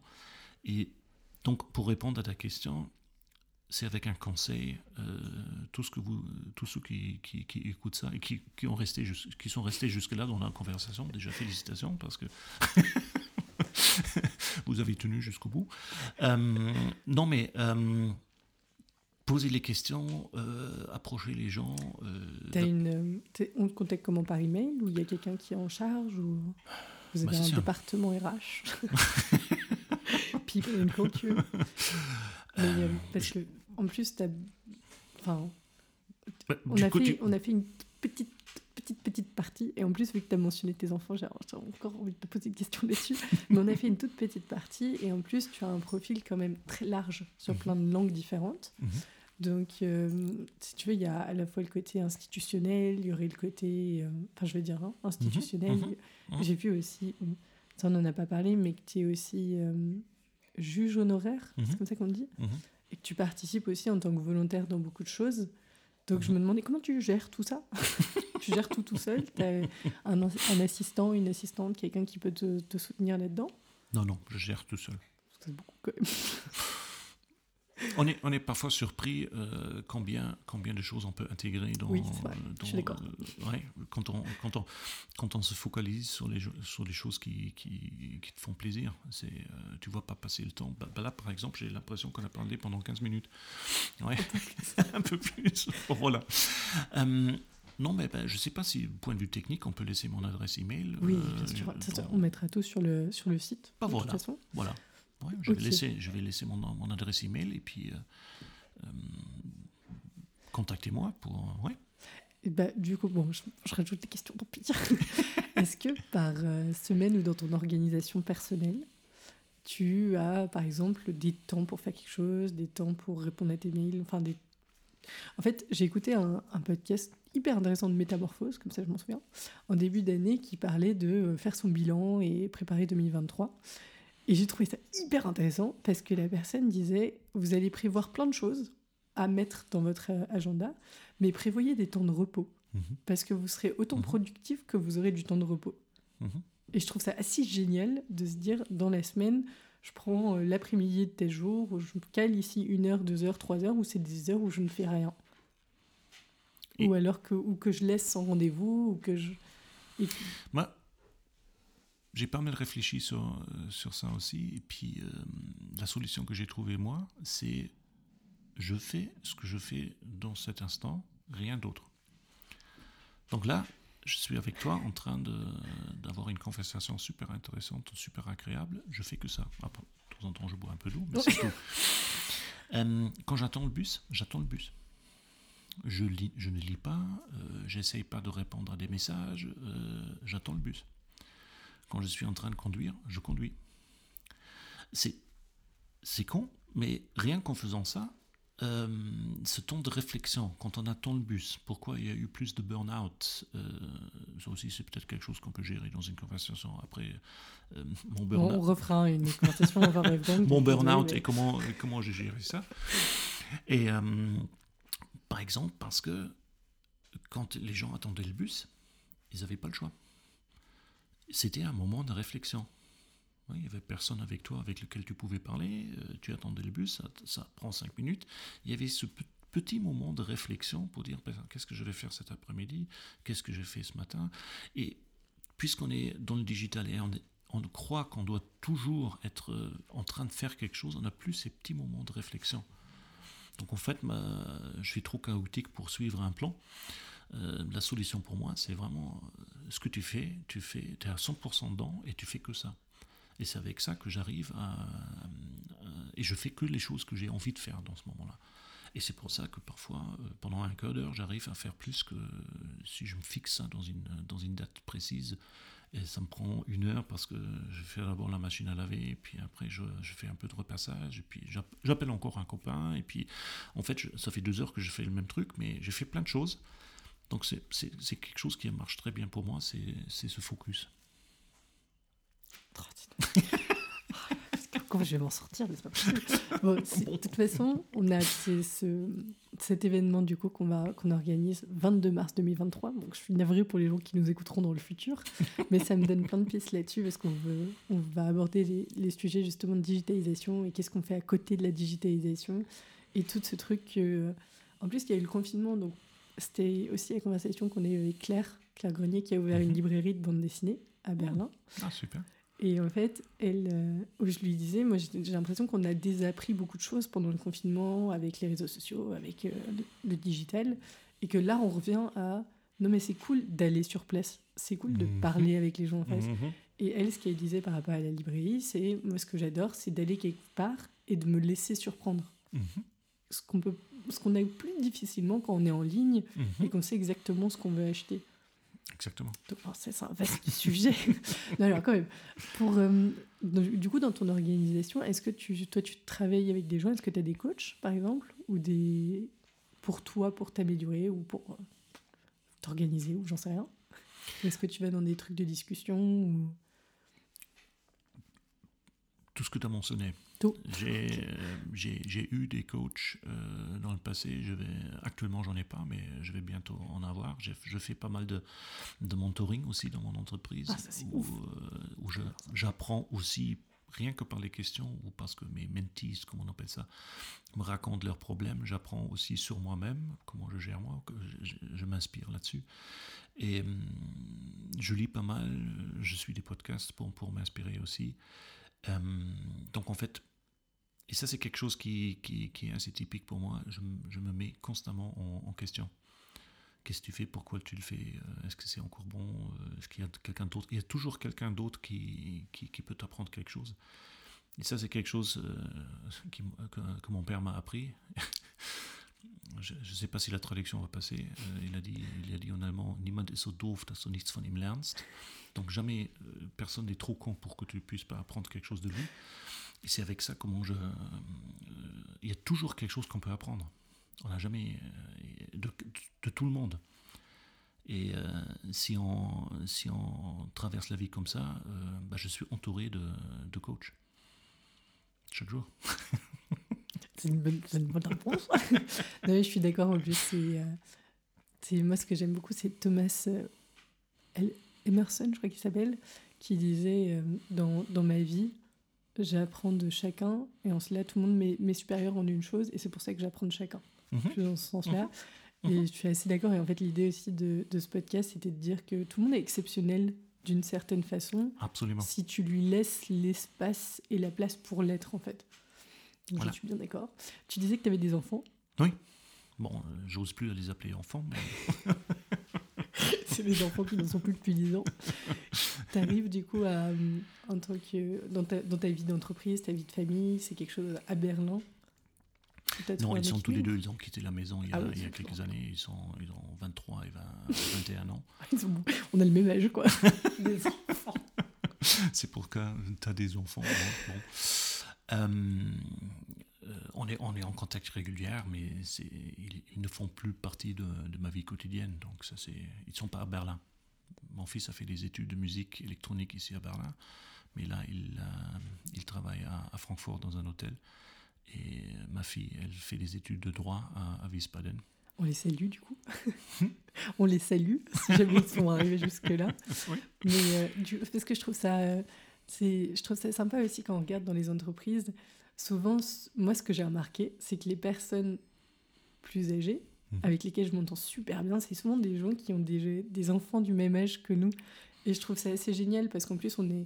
Enfin, j'imagine que dans l'en- l'entreprise, c'est pareil. Il y a beaucoup d'internationaux où nos parents sont pas avec nous Mhm. et sans avoir une relation filiale non plus. Mhm. Je trouve ça génial d'avoir d'autres modèles avec lesquels on s'entende parce qu'on sent que à la maison, il y en a où ils ont des enfants ils ont les mêmes questions, les mêmes problèmes et c'est hyper cool. Donc je trouve. Ok, bah, trop cool. C'est ce qui explique cela du coup. Est-ce que. Bon, alors, je te pose quand même la question, si je connais déjà la réponse, mais est-ce qu'il y a un. Il y a un sujet, une question que tu aurais aimé qu'on aborde? Il y en aurait tellement, mais que là, tout de suite, tu aimerais mentionner ou que tu aimerais évoquer? Bon. Il y a Lou qui s'impatiente. Oui, non, non, c'est pas très poli là, c'est pas ton tour. non, non.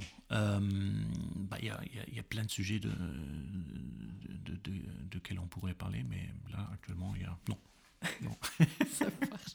Merci beaucoup Meuf, pour ton temps. vous de remercier. Merci pour euh, toutes tes réponses. Est-ce que, juste avant qu'on termine, il y a une référence ou un film ou un livre que tu aurais envie de, partager là? Il y a deux livres. Il y a un livre et euh, un auteur qui est assez connu. Il y a un livre, c'est euh, von Strompenas. On va, on va le mettre aussi dans, le, dans le lien. Riding the Waves of Culture. Donc ça, c'est quelqu'un qui, qui d'un niveau académique, euh, euh, n'a pas fait, a fait pas mal d'études sur l'interculturel. Ça, c'est une, grande, grande inspiration pour moi, non seulement dans l'interculturel, mais aussi dans comment approcher les dilemmes et comment euh, les, résoudre.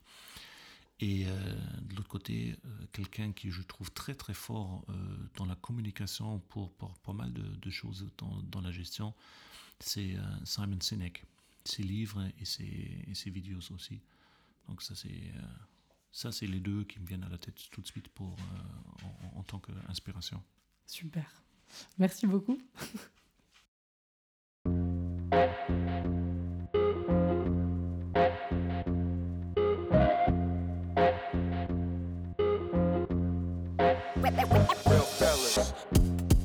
Bravo, vous avez écouté cet épisode jusqu'au bout. J'espère que ça vous a plu. Merci pour votre temps et votre curiosité. Vous retrouverez tous les détails liés à l'enregistrement sur le site internet du podcast berlindetoi.com.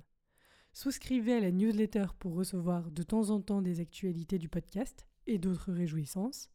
Abonnez-vous au compte Instagram du podcast Berlin de Toi et je me tiens à votre disposition si vous souhaitez participer au podcast ou vous faire accompagner.